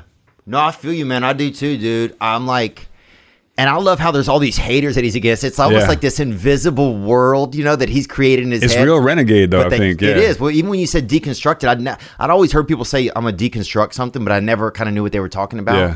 But just now, when you said that, it, it There, yeah, because hip hop has these sort of like you think about these these rules and these little things, and he just kind of like embarrassed Yeah. everybody to like kind of like people had a, pe- people actually don't beef with him; they're scared of him now he's like, because what the fuck y'all doing, man? Yeah. I'm You on house arrest. you can't win because he'll just do whatever. he'll, you can't. There's no rules for him. You know, yeah, He dude. doesn't- He's got, and then he gets Nicki Minaj in, which is crazy because they're always fighting over who's Nicki Minaj's boyfriend. Yeah, but she she was with him on the um, other record, FEFE, back in the day. I think she just also loves his.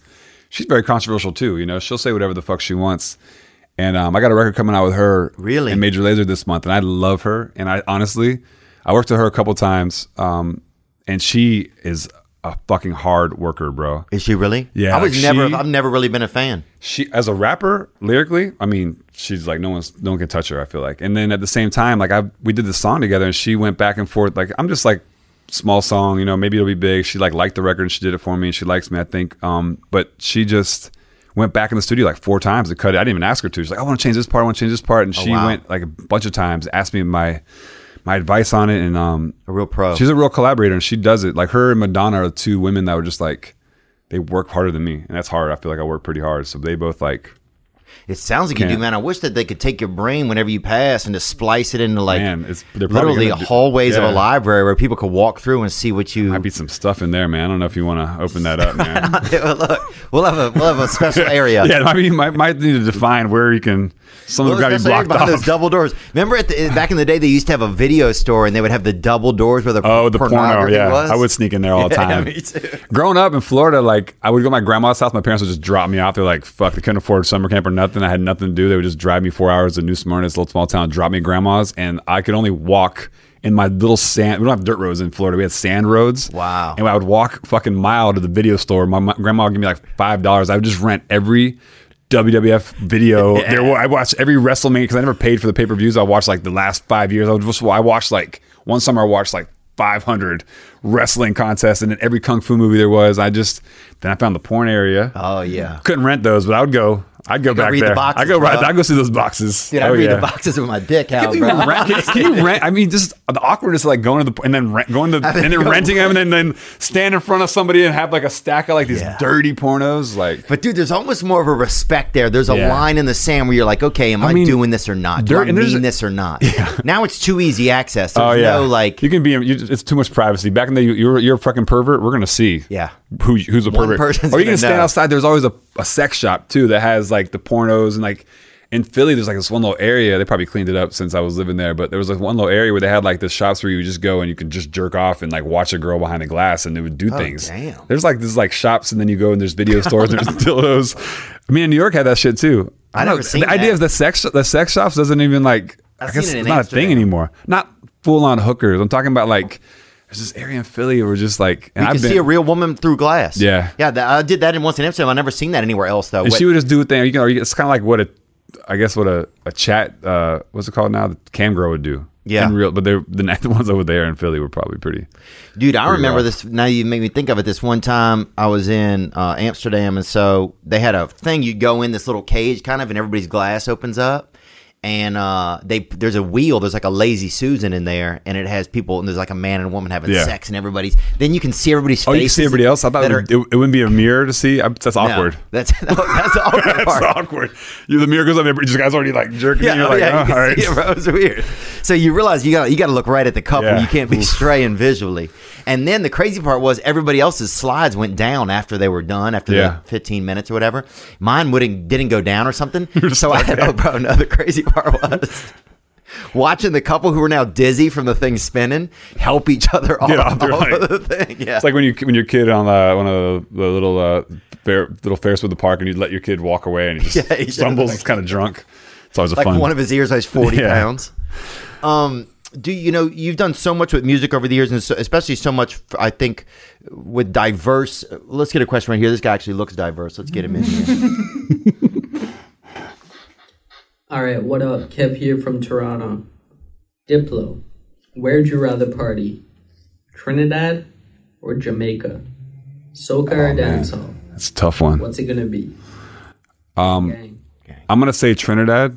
He's probably Trini. Looks like he's from Toronto. Has a big like Trini diaspora. But I just had a baby in Trinidad uh, with my ex girlfriend, and um, well, she's like my, you know, she's an awesome girl. And I haven't seen the baby because I I was gonna go there in March for a show and stay there for a month, and then I've been we tra- have a travel ban. I have to quarantine in Trinidad. Wow. And um, so I would go to Trinidad. I, have to, I need to go there as soon as possible. But the city itself, uh, Port of Spain, Trinidad's like people don't know this, but it's kind of like this kind of probably one of the wealthiest Caribbean countries. Has good surf, has this amazing music culture, but it has this crazy mashup of like you know European, African, and Indian, just kind of all like living there and working in this crazy music scene. Of course, soca. They have reggae dance hall. We used to do parties there. Major Lazer had a show there every December, and it was at this water park, and it was like the craziest show we'd have. Like people on shoulders, like water flowing everywhere, like crowd doing all the different dances together. And I mean, Trinidad it was just legendary.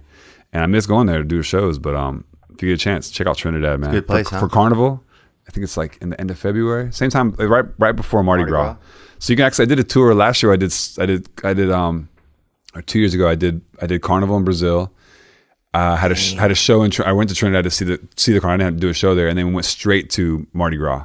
And did all the the, the, the circuit basically because it's all around the same Right, holiday. right. So what was that vibe like? Was there like that obviously they must have differed from each other? Oh, 100 percent. The the the the carnival in in Brazil is just like the Super Bowl. I mean, there's like a samba drum. They have their own stadium just for the carnival floats, and it, it's just the music is insane. It's like the whole country parties at once. It's just so sexualized and beautiful at the same time. Everybody's so fucking happy. And then um, Mardi Gras in, in, in New Orleans, just like just fucking trash, like in the next level. fucking.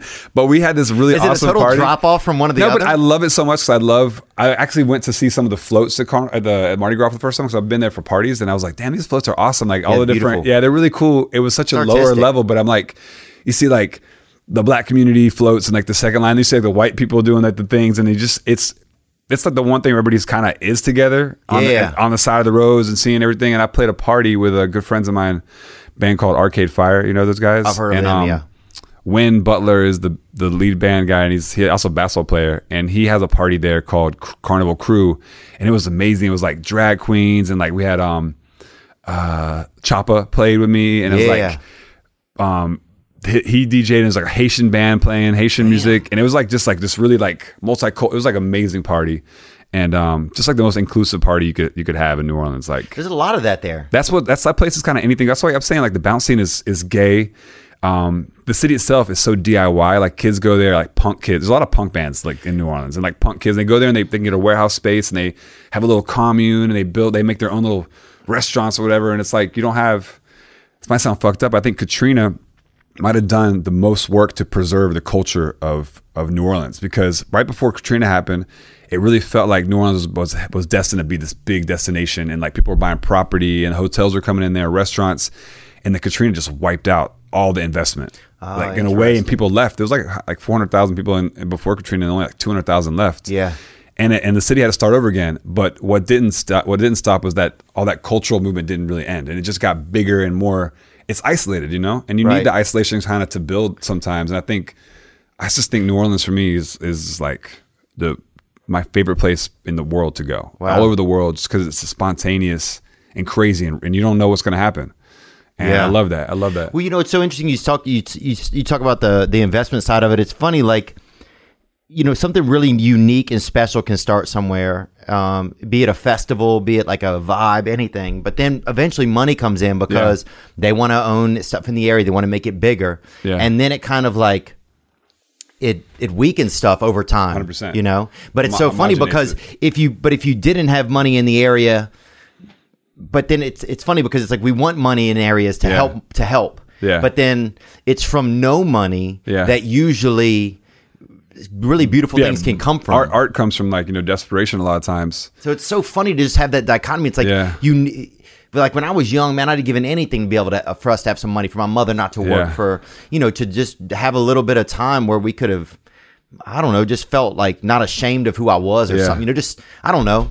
You know, would we? I wish we'd have had some money, a little more comfort. Yeah. But then it's like, But you would- had to work. You had to work harder to do what you do. You know what I'm Right. saying? For, I think for me, like I moved to Philly uh, to go to university, and I had like nothing there. Did you go to like, Temple? Where'd you I go went to Temple. Yeah, You did, dude. Temple's fucking wild. If you get up Yeah. there on is that Front Street? What is that? My parents went to Oh, visit me. yeah. My parents went to visit me. It's on uh, I a Cecil fucking bird. Market and Cecil B. Moore. It's Somebody trained a crow to drop off fucking cocaine for him up there It, one time. yeah, yeah, the drug they, they they run they run they run drugs on birds up there. Actually, people would park in the middle of the fucking street and go do what they need. But if you just do. go, if you just go, Temple is like a little bubble of like you know university. But any outside of that area, North Philadelphia, it just looks like apocalypse now. Like it's burned out buildings and like it's just it's fucking street by street, just crazy ghetto from like uh, from Cecil B. Moore all the way to like forty blocks up, um, kind of endless. Like, and it's it's. I worked up there I wor- when I went to Temple. I, I ended up graduating. Or I didn't even graduate. I, I, I got out my fourth year. I left because I was like fuck this fuck school,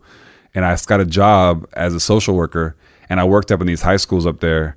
Wow, And um, Must've been pretty gangster, huh? it was fucked up, man. I mean, like back to the drugs we were talking about. Um, I, we weren't talking about drugs, but I was talking about it with Yeah, Ernest well. I'm always talking about it in the back of my head. But uh, the Yeah. kids, the kids I was working with were just so geeked up on Ritalin. Like they weren't even, they didn't even, one of the kids couldn't even read. One of my Yeah, kids, and, yeah. they, and they they didn't care. It wasn't like let's teach the kid to read. It's like give him Ritalin so he doesn't bother any other kids in school. It was like fucked up. And these kids were just like building these. The government was actually building these drug addictions for these kids from like ten years old already. Damn. And that's how you put. That's how you. It's just there was no. There was no. There was no idea to fix this fucking place they lived at and like help with their parents who were you know dealing crack on the side. There was never like how do we fix the situation the kid lives in? It was like just, dr- just give him some drugs so we can move on. Yeah. That was like the way that the government in the city dealt with it. And I did that for a little while and I just fucking quit. And um Wow. But honestly, I learned a lot from that was my hardest job I ever had was doing that doing that. It was called TSS. It was like therapeutic staff support. I went to schools with the kids and like helped like wrote notes about the kids and helped them with whatever he needed and stuff like that, like one on one with a, kid for a few weeks.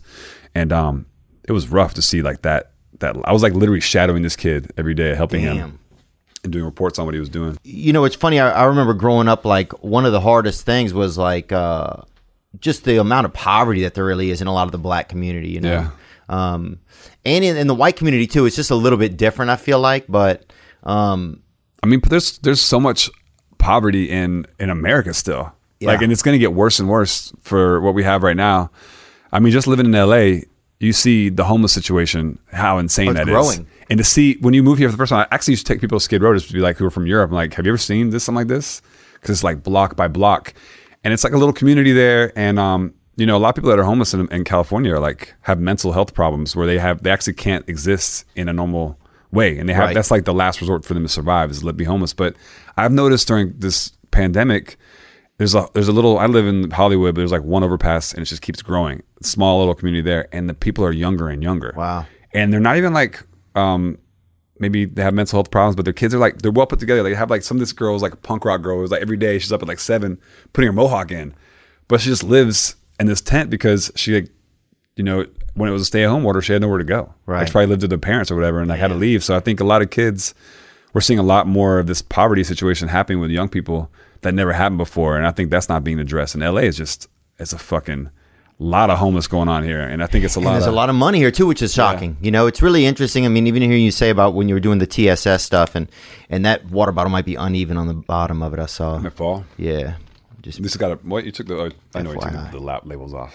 I don't know why we did actually. That either. Poland Spring sponsorship. I think because it was. Pour, I think because we were giving out poor waters. We're gonna do Dasani from now on. Dasani sucks. Core water is expensive. I, didn't, I was in, I invested in core water. did you really? Yeah, in the beginning, I made a lot of money out of core water. I love core water. They sold to Dr Pepper, and I got Dr Pepper stock at the end. I was like, what? I had to wait a year to sell it. and I finally did. I was like, all right, now. Dude, Dr. Pepper was one of the only beverages when I was growing up. There was like five beverages, and one of them was Dr. Pepper. Well, Shout here's the out thing Dr. I wanted to say. So, like, it's interesting because throughout time, it's like, yeah, they try to put different right. things into communities.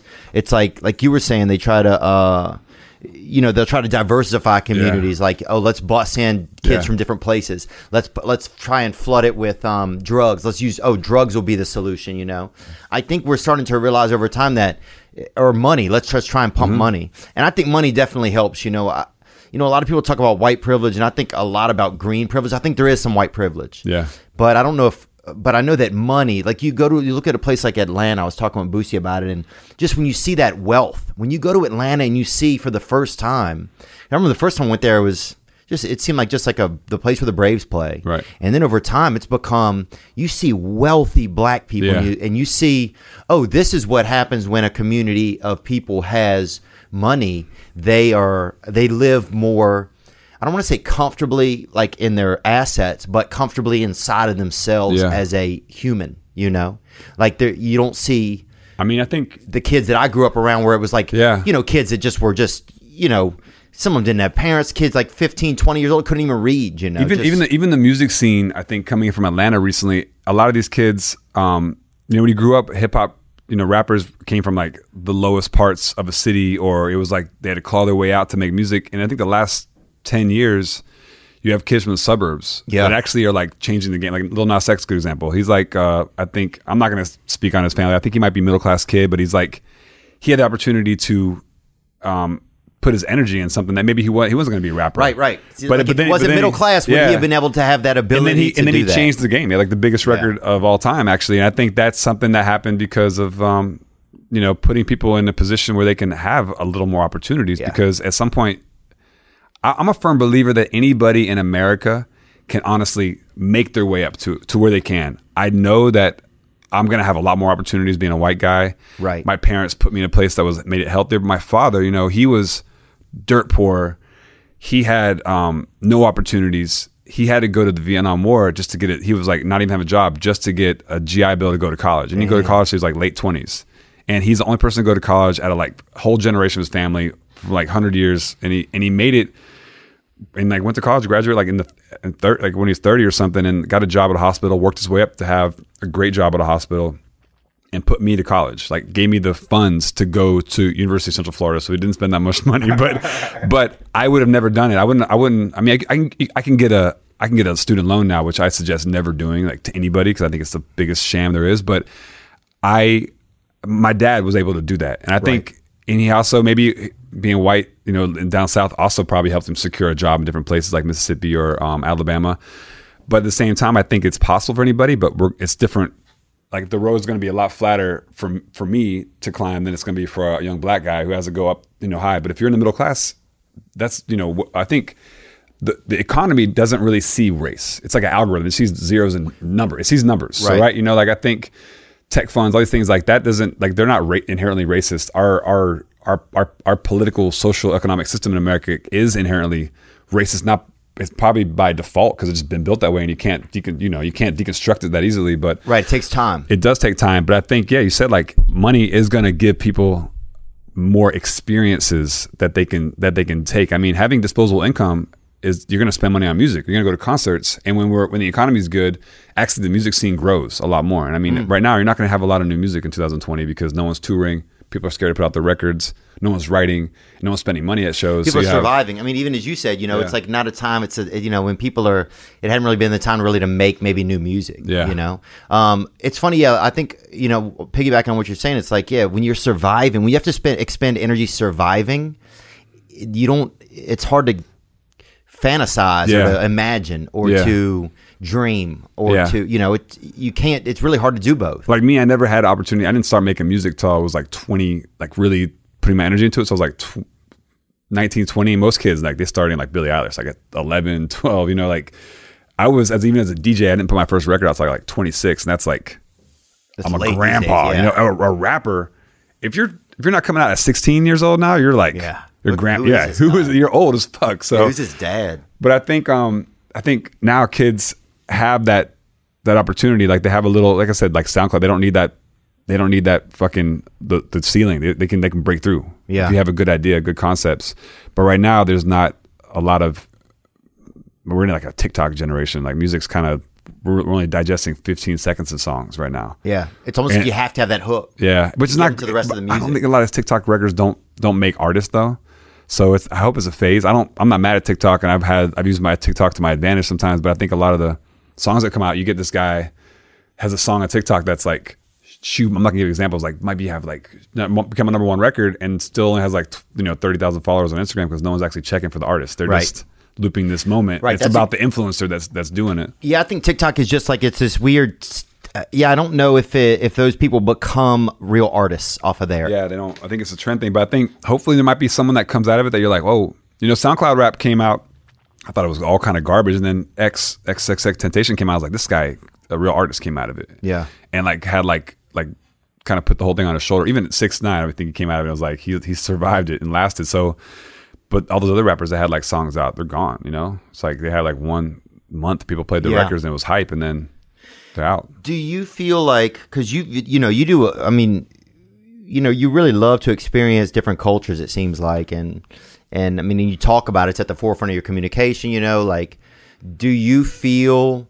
You know, a lot of people get accused of cultural appropriation and stuff these days, which you know it's it's a huge discussion topic, really. Yeah. But I feel. Do you? Uh, but sometimes it's you're more of a liaison for cultures. I feel A hundred like. percent, I'm a cultural appropriator. I mean, like I think Do you feel that? I, I think. Do you- I mean, do you really feel I- that way? I just don't think there's anything wrong with it. Like even Right. if, even if even just me doing country music, I'm a. Pro, I wasn't like you know I'm starting doing country Right, music you at weren't born 25. at a fucking rodeo. yeah, like I wasn't born like I, don't, I, don't, I don't belong. Yeah, you weren't I in Dallas there. Buyers Club or something. So it's not like yeah, it's not Dallas. That would be pretty epic. But like I think anything you do culturally, like I don't think what what am I supposed to do? Like what defines what am I me? supposed to do? Exist I, in a I place grew up in Mississippi. I mean, I, I Florida. Am I supposed to like ride an alligator or you know just like work at Walgreens? I don't know. There's not any. I don't think anybody should be defined. And if you if you put rules on culture and music, you're setting yourself up for like constricting anything, any ideas. That, I mean, Right. someone should have said Lil Nas X. You know, you're not allowed to do this. You're not allowed to make country music. Um, I'm actually, I started doing like more random music earlier in my career to where if I started doing like Major Lazer now, I would probably would never have flown, you know, like, or if I did like, I look back at like my video, my bounce video for Express Yourself, this New Orleans, I, I can never make a video like that now. Like girls twerking, I'm like the only white guy in the video, and like I'm DJing, I'm like in downtown New Orleans. I mean, like I look back and like that was a moment that couldn't happen now because there's like rules and regulation to that. Um, is there uh I, I think yeah I'm a liaison as a producer I'm just that's always been my job I've been fascinated by music Right. The people that that, that inspired me someone like David Bowie. You know he did funk he did you know he did glam he did like folk music. His biggest hit was like Let's Dance with Niles Rodgers I mean it was like full on like the guy who did Chic. I mean he just and no one ever said like he's you know culturally appropriating something. He just was an artist. I mean art is art. Um Yeah, and you have to be influenced. Like you have to be influenced by things. I mean, my favorite, uh, Richard Pryor's my favorite comedian. Chris Rock's my second favorite comedian, and my other is this guy named Jerry Clower, actually, who's out of Yazoo City, Mississippi. I'll have to send you some of his stuff, man. 'cause Yeah. you've literally since you've sat here, has made me want to fucking listen to so much more music. I mean, I think with music, also we I owe a lot. Like a, a band like the Clash is probably like my biggest influence um, because they started with punk. They did reggae, they did hip hop, and they had a record. My favorite record of all time might be Rock the Casbah, which is like political. It's a dance record. It's beautifully done. It's produced really well. And um, if they came out today, people have been like, "What are you? What are you doing that? For? You know, like what are you doing?" But I think that argument. I've been hearing that argument about culturally appropriating music for like 20 years, and I Yeah. just don't go away. People listen to my music if they like it, they like it. I hope that my music um, affects you to where you want to listen to it and you're like, oh, I love this. I love this country. Even with the country stuff, I mean, Nashville's not fucking with my country music sometimes. I think Right. you listen to it, they're like, uh, but if a kid like you know, I'm making it for that 14 year old kid driving around. Like I don't, he doesn't, he doesn't think about like the rules when he Right. listens to my music. I'm like, oh, this isn't supposed to listen to that, you know? And in fact, he probably doesn't want to listen to the and I think he station that his shouldn't. parents I think he to. shouldn't, but I think he should have a lot of education on music because I am a, as a DJ. I've been in, I know so much about music. I think Yeah, that's my like that's it, my man. only that's the only thing I've done. So I know where I came from. I know that um I'm, I wouldn't be here if it wasn't for black music, even like black and gay music when it comes to house records. Um, I know where the roots come from, and I know to show support and love when I can to those people because that's actually my that's what I can do for those people who are in the scene. Like if it's like a young black DJ, I'm gonna fucking book him over the, another young white DJ just because, or if it's a young woman because that's something I can do. Right. and that's actually important. If I can make music and get to a position where I can help other people make more music, Well, it that's seems like the you best try to do, do. that. I mean, it seems like you try to do that with your label. Yeah, 100%. Is it? But is it? It does get hard to juggle though, doing your own and then also being a producer. Does it hard to get? Ju- is it hard Uh, to juggle not really. both? I think that um, I used to just always like a good example like Beyonce. I always re- mark a record for Beyonce or Rihanna, and if they wouldn't take it, I'd make it my record. You know, I worked to make it for them because those are the two artists I was like, I was constantly, you know, the manager's like, can we hear some ideas? And I would focus on that, and then I would never get the record done for them. But I would just, I'd be like, okay, I made this great record that they didn't take. Like good stories like Lean On, my biggest probably record I ever made um, with Major Lazer was written for for Rihanna originally, and the story is I played in the studio and she just was like not Wasn't fucking with it. it. Wow. And um, but blessing because I own the re- master of that record, you know, and like I made like shitload of money and and, and the record reached a lot of people, and I'm, I was proud of it. And we made a video in India actually Damn. with like that's so with like cool. no money, like seventy five thousand dollars, and then if I made that video today, people would have fucking it would have been canceled, you know, because like I love India. we're just like we're just chilling in India. I had a show there, I had play for all these kids. Like, let me just um, spend the money I made at the show on the video and the and you know here. And we had the a girl came out and the video. It's actually nice and awesome. You know, it's, it's a vibe. People are gonna criticize it. I mean, you're gonna get criticism all the time. You're gonna Yeah. get haters. Well, I've had it for so long. It's just- hard, man. It's hard not to, and especially these days, I even worry more about comedy. It's like, how can I talk about stuff? How can I try and share, you know, my truth or share like, you know, what my story is or even what my thoughts are. Yeah. Without being, I think like, sarcasm is, a lo- is lost. That sucks for comedy because Yes. sarcasm is a fucking art form, right? And I, know. think, and people don't fucking get. They don't. They don't. They don't even take a time to like realize it. And then you get stuck on like the, the quotable or whatever, and then you're you get fucked on something that you don't. You're not. You listen to the context of my joke or whatever, and I think that's comedy should be indifferent to that, but it's never. Yeah, I don't know how it how it gets back to that because yeah, it's like my first net my first Netflix special is it's a, a lot of it is real tongue in cheek. It's almost Yeah. like a character, you know, in a weird way.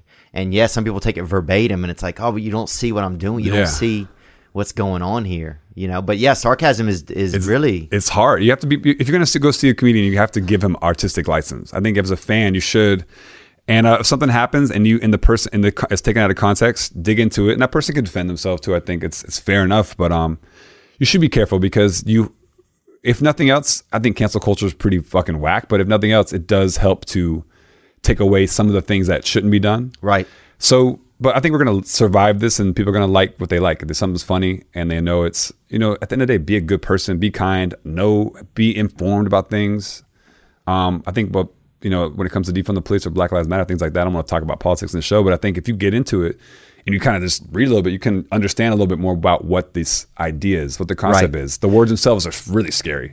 Well, yeah, Like, it makes the- me think. I mean, if, uh, yeah, if you stay on Twitter, you're just going to get in fights. But I think Yeah. if you, you know, it made me think. You know, and I see you as a big proponent of it, and you know, being out and involved. I saw you out and involved in the protests and stuff on your on your Instagram, and um, it makes it's made me think as a person, and then also as a white person, what do I have differences when I look at a black person? Do I have you know, do I have different behavior? You know, it just it Yeah. started to it's definitely made me think that. And that's and that's the best thing of it. Yeah, 100%. Is to make me think what you know, like, am I driving past impoverished neighborhoods, whether they're black or white or any color? It makes me think like, and and thinking, oh man, those people don't have anything, Right. But then thinking, well, what, am I doing anything in my life to help be a part of, you, you know, the solution? Like, Yeah. and even as you said, like you were working as the TSS, and you know, and then they tried drugs to help with the kids, and then they tried like, well, let's bus kids from different areas. That'll change it. I think in the end, it's human connection, really. 100%. That that that kids get together. I think you see South Africa. I was bringing that back up again. These young people, um, like, like these kids are like, like a, a young black guy I was talking to, and he's like, his girlfriend was white, and um, he never, he like never thought it was weird, but of course his parents and her parents probably were like scared as Little fuck. nervous, like, yeah, yeah. like I think for them, and those are kids who are going to change the world. Like those kids that, that have this new definition of what it means to be. Oh yeah, white A young person. You bring a black kid over and, and they're like, pass the bread, and then like dad will be like, you want me to bounce past it? like he tries to make a funny joke, and you're like, oh my god. I mean, my dad and parents, like, they're still, But they're trying- sometimes I, they're I, trying. I, I root for them, but yeah, like, the honestly, what's happened? All this attention on on on information has turned a lot of like my nephews and stuff who were like actually probably borderline racist about two years ago are a lot smarter, and they live in a diverse neighborhood. Like their high school is probably half black, half white. But they had to like it's like jail. You had to like kind of like go. You have to like fucking find your clique and live with it. Like you're not. Yeah. If you're a white person to go to jail, you have to join. The, you have to join the white supremacy thing immediately. It's the only way to survive. I mean, it's like kind of sucks, but it's like that's the fucking definition we have. and like in true, high school, dude. same thing. Like It's gay or German, bro, if you get in jail. gay or German.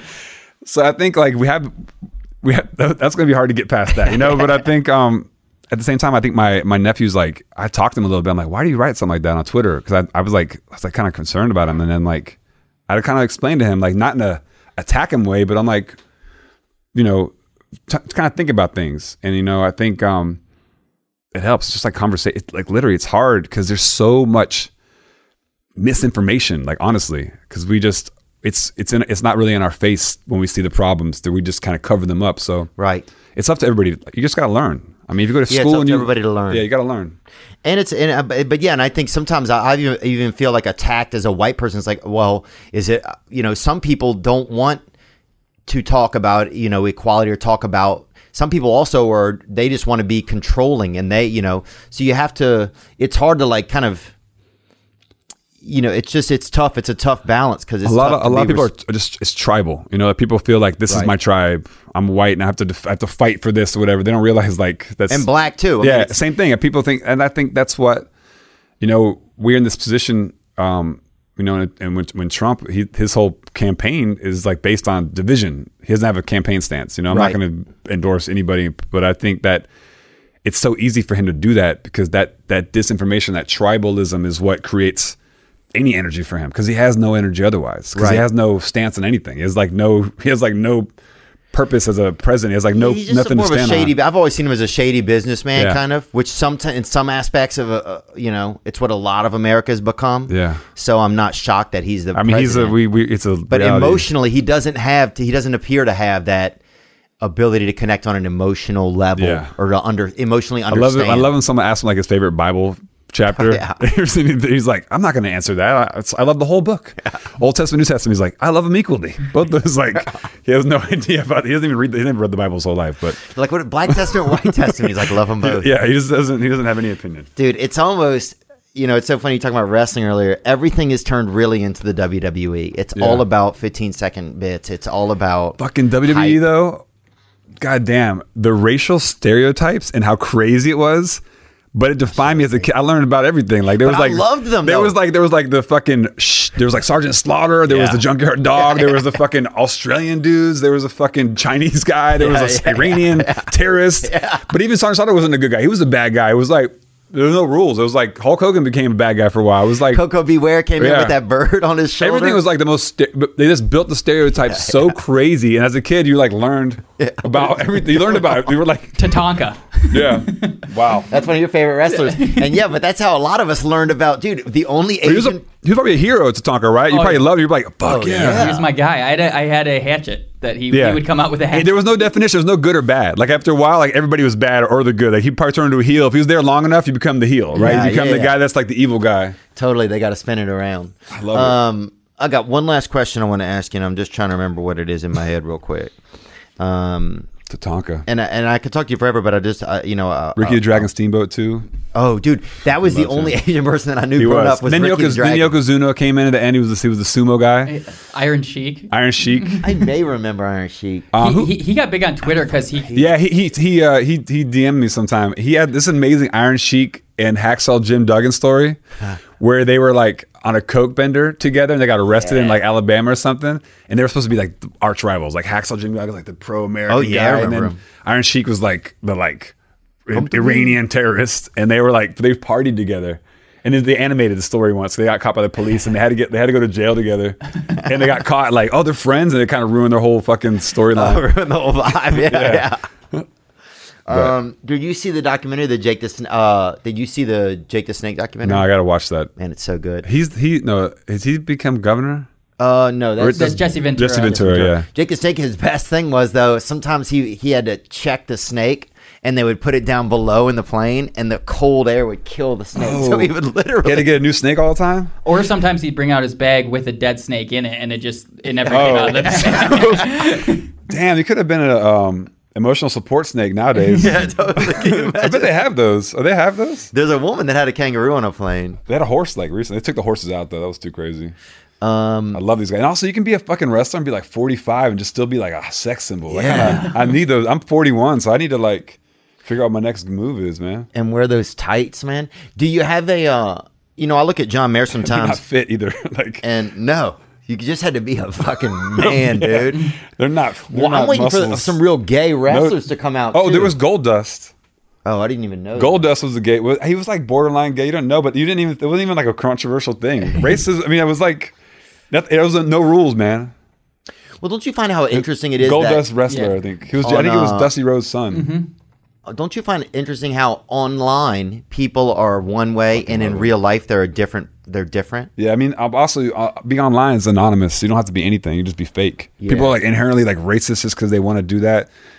I mean, talk. That's what the kind of the online world kind of sucks. Yeah. because you don't really get a real person out, out there anymore. You know.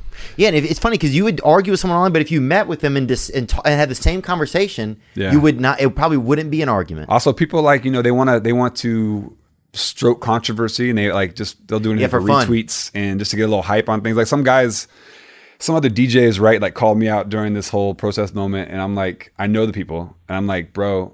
You're gonna get a couple retweets for this, and I'm DM like, you, you know, are you gonna like this worth like not having a friendship with me anymore for this? And some of them are just like, I, you know, how to cut people off sometimes. Like just like, Yeah. they, they get just to get a little hype, get a little retweet is like, talk to me if you have a problem. You know, like let's do something, let's hash it out. Yeah, yeah, yeah. Let's discuss it. And here's a here's Post Malone's son. Gang, gang, what's up, Steve? What's up, Digital? Uh, good question for Digital. Shit. I can hear it. Making electronic music, what do you think you'd be doing? Like, if that just wasn't an option, what do you think you'd be doing right now? What's funny because that's what I was going to ask. You know, John Mayer. I've seen him do comedy before. Yeah. and he's. I thought he was extremely funny for a Yeah. guy who doesn't get to get reps like everyone else because. And the reason he says he doesn't is because I can't get up there at a blank slate anymore. It's just they won't. It's not how it's going to interact with society. You know, you get people get to get up and practice with a blank slate. Yeah, I- so, and I think he would have been a great comedian. Is there is there something else you like? Uh, but he just didn't have enough time. It's funny with life. You only Yeah. get really so much time. I mean, he he. I saw him once do it at the Peppermint Lounge with Dave Chappelle, and it was one of those ones where you lock your phone up. And I think it was a lot of the stuff that was on Dave's like was he on Netflix, a Netflix special or something like two years ago. Yeah, yeah. So he did a lot of that, a lot of that material, and it was pretty controversial. And I think he kept some of it out. Um, some I can't remember repeat some of it, but and he had like Eddie Murphy in the front. It was like all the, it was like a, and it was awesome because it was like that was like a no fucking holes barred, like do whatever he wanted without the phones because you can't really. Yeah. Word of mouth, he did something controversial, no one cares. Right. A video of it, yeah, it's like. It's it's it's evidence or whatever, right? Yeah, and clubs have started doing that, locking your phone. yeah, which is which is kind of which is I think it's kind of the only way to keep keep people like that's it's your experience is here. You're not going to take this and go get a gotcha moment on a comedian or something. Yeah.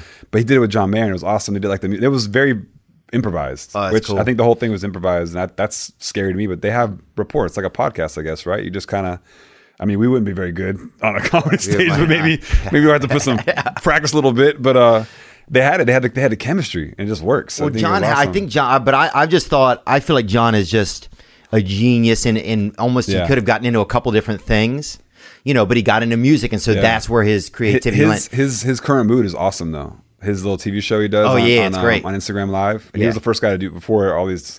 Before there was like pornos on Instagram Live, which took over. He was like had the first popping Instagram Live, and it was really funny and very clever. And he's fucking smart guy. He's a really smart guy. Do you, but do you see, but is there something else that you feel like, man, if I'd have had more, Um, like, do you think you could have been, you know, you're a great producer. Do you Yeah. think, you know, an entertainer, I'm- I'm- musician, I'm do you think you always- could have been something else? I'm always I'm like a cultural agitator. You know, you might say like cult, like you know, appropriate whatever it is. I think that you can go and, and, and read a lot about what cultural appropriation means. But I was always felt like a cultural agitator to where I'd like. I went to school. The reason I went to Temple is because I went to school for for, for anthropology. Because I was obsessed with culture. Like literally, I was obsessed with like what it means to be a human being, like what what it is to, to be creative, and what do you, what is it what, what defines you from who you are to, to create what you are. Mm. And I was obsessed with like the history of people in like different places. Like, why do Japanese people dress like this, and why do they make music like this, and what's Hindu religion about, and like, what does it mean to be like, uh, you know, maybe a, if- what's it like to be living in Texas and like work at a cement factory? Like, what is this? Yeah. Like, this is what I was always obsessed with, and I went to school for anthropology and, and, and documentary filmmaking, and I was like, I really wanted to bring people and, and culture to life in a, in a in a clever way, in a new way. And I worked on some documentaries. I even made one a couple years ago before I started making music about Brazil because I was like obsessed with like the music there and the culture and the weirdness of it. It's just fucking weird. Like yeah, no one, to- yeah, Salvador once, and it was wild. no, because that place is just defined by it's a fucking mess. There's no, it's like. It's European, it's Portuguese, it's African, it's Indian, Japanese it's even? Japanese. It's like all those things create something and um, that's what that's why I've kind of like always shy away from like discussing like what it means to create culture because culture is mutations, and it ha- if to for it to move and for things to be created, you have to put two things together that, that shouldn't belong or Mm. that are random. Like you know, a Japanese like if you go to in Sao Paulo, there's a neighborhood called Liberdade, and it's one million Japanese Brazilians live in this neighborhood, and you So walk around wild. and see like Japanese guys named like. You know Miguel Carvalho Kawasaki, and he's got like long hair, and he's fucking walking around like a Yeah, fucking yeah. G, and you're like, that's Yeah, not Diplo's but that's- son, I bet. yeah, but that's like that's a real fucking Right. That's a thing, and that's like I, I'm like I love that that exists, and like what what's like what's comes from that, and like the what why is there samba music or or bossa nova, and it comes from these things that just explosions, right? And that's what culture is to me, and I always want to be part of that. I love that. So, you love culture, man. so I, even if it's not just the music, music just seems to be the easiest way for people to to ex, to digest culture is like music Mm. because that's like going to be your introduction to country music, your introduction to like African music. This the music is, is it. You don't have to read about the history of Africa to like understand a Nigerian record. It just affects you. Right. So that's why I love music and the idea of culture. But um, I would love to work back in film and documentary. That would be cool if I get older because I mean, uh, you know, my days are numbered as a DJ. I hope that I want to be like a 55 year old DJ. I, if I if I can make it that long, I'll, I'll do it if it pays the bills. But I'm being at the end of the day, I want to I want to age gracefully and do more do more things. I think music was one thing I do. Maybe it's film and TV next. I don't know. yeah, Maybe I own a pizza shop or something. yeah. Maybe a woodworker. I could see that, dude. Would you um I have to fucking pee so bad, man. I have to pee too. Yeah, if you want to watch this movie, it's it's it's a it's hour it's hour and twenty five minutes, but it's not that well done. But I funded the whole movie by myself. Like I would get shows. I would oh, go back really? to Brazil. Favela on blast? yeah, I would get money from shows and go back to Brazil and bring a camera and like shoot shit. No. I Who shot it with you? It's a guy in Brazil that I knew named Leandro. He's a filmmaker that I met. I, I worked at this magazine called Colors as a as a young person. I got a job there, and I met a bunch of filmmakers and stuff. And I just kept in touch with them before internet, you know. And this is like 2007 or something. No, 2000 or 2004. And I just met some creative people, and I met this guy. We made a movie together, and um, I would never ever suggest doing something like this on your own. Like I just like the biggest waste of money I made, like and having like the pressure of creating it, and like having like be stingy on the budget, like everything I made money wise. I put back in the movie doing for that couple of years. So And yeah, you go halfway down the road, you got to get all the way there. yeah, Yeah. I got to pee so bad. I'm sorry. Yeah, me too. Should we go pee together? Yeah, maybe go pee together. Is there different styles? All right, let's go. Oh, this one I want to ask you about. So ego. So like, you know, in the last couple years, I've had a bigger career, right? And so, you know, there are moments where my, where my ego starts to get big, you know, and I and I never, I always knew I had maybe some ego. We all have it. Yeah. But I never really thought like, oh, well, what is, you know, like, and there's moments where it started to feel really, contr- you know, not out of control, but it grows without my consciousness of, Yeah. of it growing. Do you ever have any issues like with that, or just were you ever able to see that in your own life? I think I think I think that's people probably see it more than I do. You know, when it comes to ego, because I'm just like I'm a, I'm a I'm a kind of an independent person, and then maybe it affects other people's lives, like people, my friends or my uh, family, and, and uh, sometimes they put me in check. But for the most part, I mean, being humble is where I, I think I got where I'm at. Like you always gotta pay dues and just feel feel good. But if you really want an ego check, just go on Twitter every, every once in a while and just see what people are talking shit about. That'll fucking Yeah. break you down pretty quick. I also think I, I started about four years ago. I did ayahuasca for the first time, and um, that's a fucking ego deflator, like hardcore. Like Yeah. you do that, and it's like a drug that kind of puts you like you might even poop your pants. So you, it just kind of breaks down yeah. that whatever you feel, it be- you become like more of a, of a, of a, it naturalizes you in a way. I, I, Yeah, can't- that I don't shame. explain it. Yeah, it kind of gives you the shame. Yeah, like and you're puking and you're thinking of things and you don't. You just it's it's you're in a dark, it's dark and then it's bright and you just you you go through a lot of things. The best way to explain it, how it helps you is that you have a messy closet, right? When you when you do ayahuasca, it kind of helps put everything in the drawers, hmm. so it, you can like understand things a little better because that's what your brain probably is. It's like a messy closet sometimes. But I've done that, and that, the two times I did it, it really helped ground me to where I had another outlook a little bit, mm-hmm. and I try to use that message now when I, you know, because it is important to not have an ego, but at the same time, ego's back to 6ix9. It got him where he's at. Like even if he, even if it's all big play, he knows Right. he's using it for his advantage. Sometimes it could work. It, it kept, could backfire pretty Yeah. easy if you don't have it planned out. If you're not playing chess with it, if you're playing like checkers with it, you, it could backfire on you. But Yeah. we had um you know one of my favorite comedians is a guy Chris D'Elia, and he would always um reference you on his Instagram called What am I, what am I Diplo? Yeah. Yeah. Did you ever interact with him about that? Did you think that it was yeah, well, he, he was friends with Dillon Francis uh, early on, and I I think um, I, I met him through through that, and we, I never met him actually, but we just. I, I, I didn't understand. I don't know if he was making fun of me or not at the beginning, but I, just, I was retweeting it and I thought it was pretty funny. yeah, it was so funny. but, but I was like, I'm not even that special, but I guess I'm like a B level celebrity that he picked because I thought you could put could have picked somebody better or whatever. But uh, it was kind of cool. I got a lot of like a lot of people always tag me when he did that. Yeah, but it's um, funny. I thought because then I got to be, I got to go to once I started getting like nice green room and stuff. I was like, "What am I, Chris D'Elia?" It made it so it was fun for me because then I got to do it to uh, just make fun, like make bring him into it, you know, be part of his thing from it. Um, but yeah, I was just wondering how that landed on you. I never, I never really. We, we, we. He always comment on my Instagram, and he was like, "Dude, fucking, he's bizarre." Like you know, I think Oh, that's, yeah, that's yeah. what's really cool about him. It was like Real creative. you man. scratch your head when you see some of the stuff he does. And I think Dillon Francis, another DJ, was like kind of like borderline comedy and a DJ, which is kind of a cool space because no one really does that. Um, but Dillon was really he, he acts and is in TV shows and stuff like that. Um, but yeah, Chris is too too creative, man.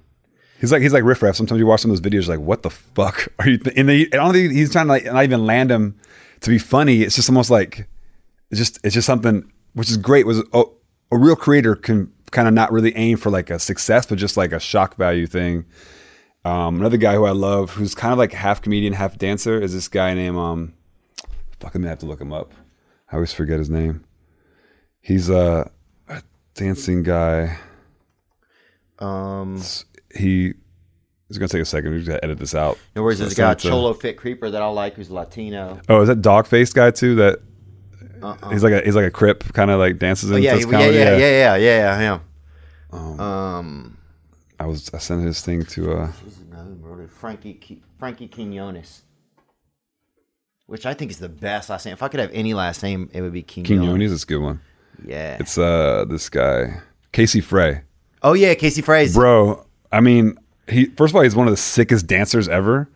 And he doesn't really dance that often, but his like some of his comedy is just like so what the fuck. And then the way he integrates like dance and comedy, like I don't even think he does. He he does it on purpose. He just is like just, just special. just who he is? Yeah, Yeah. I played basketball a couple times. We we know each other just from he's he's friends with a lot of DJs and um love that guy. He's like so he inspires me a lot. He seems really cool. People always uh, say you got to uh, talk to Casey Frey or you Yeah. got to connect with him. Maybe that's a good vibe that I need to. Um, I think that's everything that I have, man. I mean, I could keep talking about stuff, but you know, I just want to, yeah, thank you for your time. And, Yeah, man. And it's interesting, yeah, man. I do think it's interesting how, like, even just from talking to you, it makes me want to know a little bit more about, uh, you know, makes me want to know more about music, but it makes me want to also have a little bit more respect for like the history of music, because yeah, people don't realize like that even just like humans, like music comes from like parents. Yeah. You know, like music, like each sound has like a couple of parents to it, you know, and grandparents, and then, um, I mean, I think you do the same thing with that I do with comedy. Like you know the history, like you said, some of your favorite comedians. oh yeah, yeah, I, I do Um, know a good bit about it. I think it. I think it like the, and you know you're you're gonna be you know you're you're you're, you're the com- comedy of right now, so you have to take all the things that happened before you, understand that, twist it up, and then know how far you can push things. And I heard Kevin Hart say that once. He's like he has a black comedian, he always like he's gonna push it further than he, than, and then there's gonna be someone in five years gonna push it further than him. Mm. It's like their job. His idea is just to blaze a trail. And I think you, it's gonna be the same thing. Like you know the history, and you're gonna push it as the character that you are and the person you are. And I think it's a little bit difficult now because you have to walk a tighter line with But I comedy. almost like the challenge. Part of me Yeah. sometimes.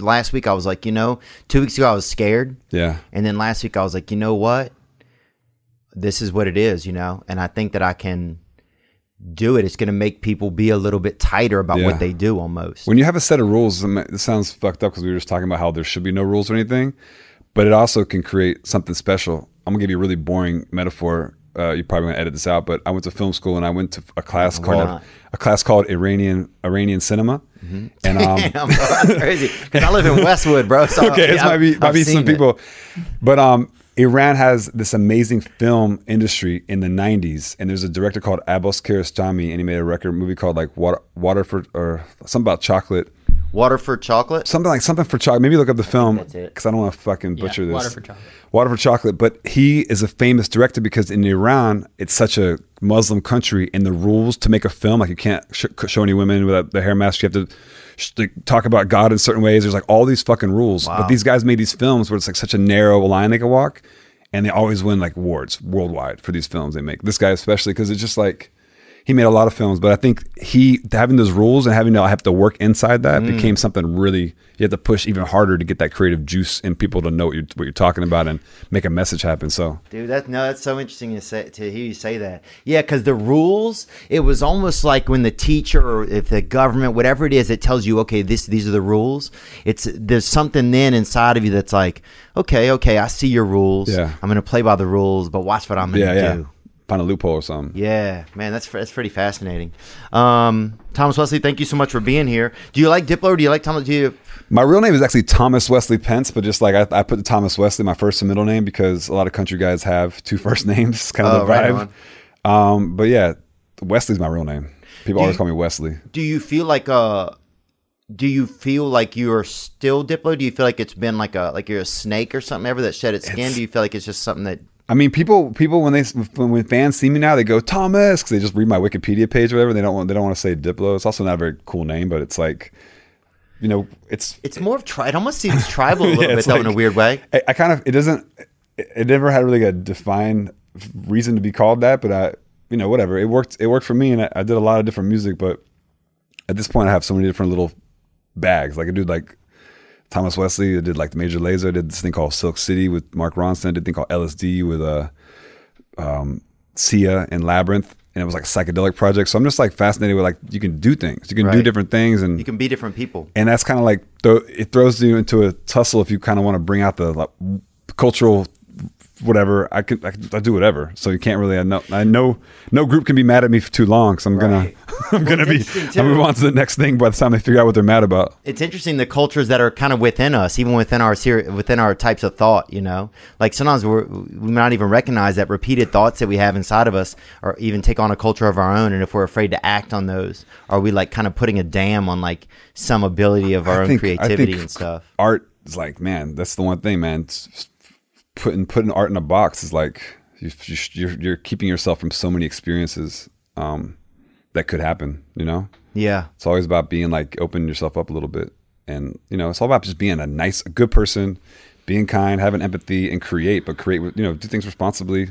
It's not that hard. You can fuck up. Also, you can fuck up and fucking fix it. and say a fuck yeah. You can say you can fuck up. I mean, look at people always talk about um XXXTentacion. I brought him up a lot in this conversation. I don't know if you know his music that well, but he had a terrible. He's a rapper that um yeah, no, just of his death and his, he had a terrible uh, history with women and violence on women, and um a lot of people, you know, wrote him off for that. And um and I feel them. They, if they want to, they can. They have the right to do that. But he affects a lot of people's lives where they just his music would really touch people in a way that rap hasn't done that in a long time. People like have records that had this like Kurt Cobain feeling, which was really and raw, and that mm. people affected that way. Like Lil Peep did the same thing, and I think it's okay for him to work at himself and be better.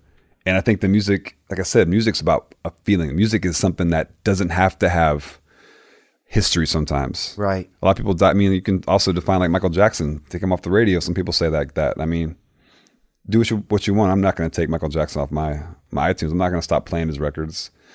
if you don't give people the ability to like recognize or learn Yeah. or evolve or anything, it's, I mean, people that's almost be such a n- Not everybody should be defined by their history. Look, a good example is like Malcolm X. You know, um, if you had wrote him off, like you know, beating women and going to prison and doing things, and went to prison, changed his life, and became a great leader and an amazing, you know, philosopher in a way. Um, so the, people have a lot to offer. You Yeah. know, I think you need to define like what is it that's not right, and let them know that, and like let them change, and um, hopefully that makes it better for other people Yeah. because cancel culture it's easy to take down celebrities but you're not taking down the guy next to you at a bus or whatever that's actually doing damage or like verbally abusing or a woman that's you know And Right. that's what we have to we have to find the ways to it, change those things like where where it's where it's normalized for people in everyday culture like in a frat or whatever it is that's going to be the ones to, to change the world not the not just like Yeah, somebody a tweet- gotcha moment on a on a on a Twitter or something but Yeah, yeah, I agree, man. It's it's definitely disheartening to see like some of that some of that culture, you know. Uh, but yeah, but but to take it into our regular lives, you know, Yeah. and to recognize, okay, well, first of all, what are my own behaviors that I could be, you know, like even going back to the Black Lives Matter movement and and just seeing a lot of that go on, you know, like um, it just made me think, like, okay, well, what? Let me really ask myself. You know, if I t- if I'm talking to a black person, do I have different ec- things in the back of my head? Yeah. while I'm talking with them, you know, or if I'm if I'm with one of my black friends and my behave, you know, like just little things. Which some of it's okay, some of it's just nature, Yeah. and it's going to be. But just make sure, just to check myself to see what's going on, you Yeah. know, and, and we have to we have to allow spaces where people can do that. Uh, I mean, life's we're all about broken learning. people. Yeah, life's about learning and changing. I mean, that, if we if we want to say it so no one can change, fuck, we're not we're fucked. Yeah. we're fucked because that's we, we got to change. Everybody's got to change, and and that's it's it's okay. Yeah. It's okay to do better. Yeah. Um, Yeah, all it's okay to do better. That's a good. That's a good statement. Uh, Thomas Wesley, th- uh, thanks so much for being here, man. Let's, let's thank you for having me. Let's, Appreciate we'll do it it, again. bro. Yeah, we'll do it next again. next country album. Gang, dude. Now I'm just floating on the breeze, and I feel I'm falling like these leaves. I must be cornerstone. Oh, but when I reach that ground, I'll share this peace of mind I found. I can feel it in my bones, but it's gonna take a little time for me to set that parking brake and let myself unwind. Shine that light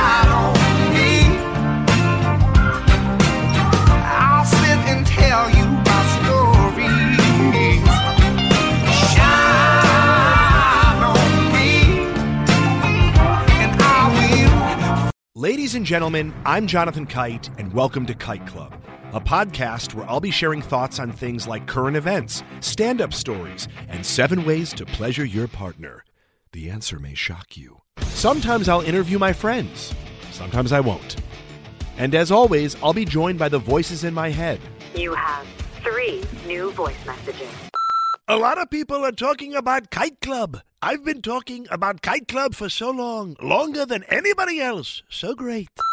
Hey, sweetheart, here's the deal. Anyone who doesn't listen to Kite Club is a dodgy bloody wanker. Do you know what I mean?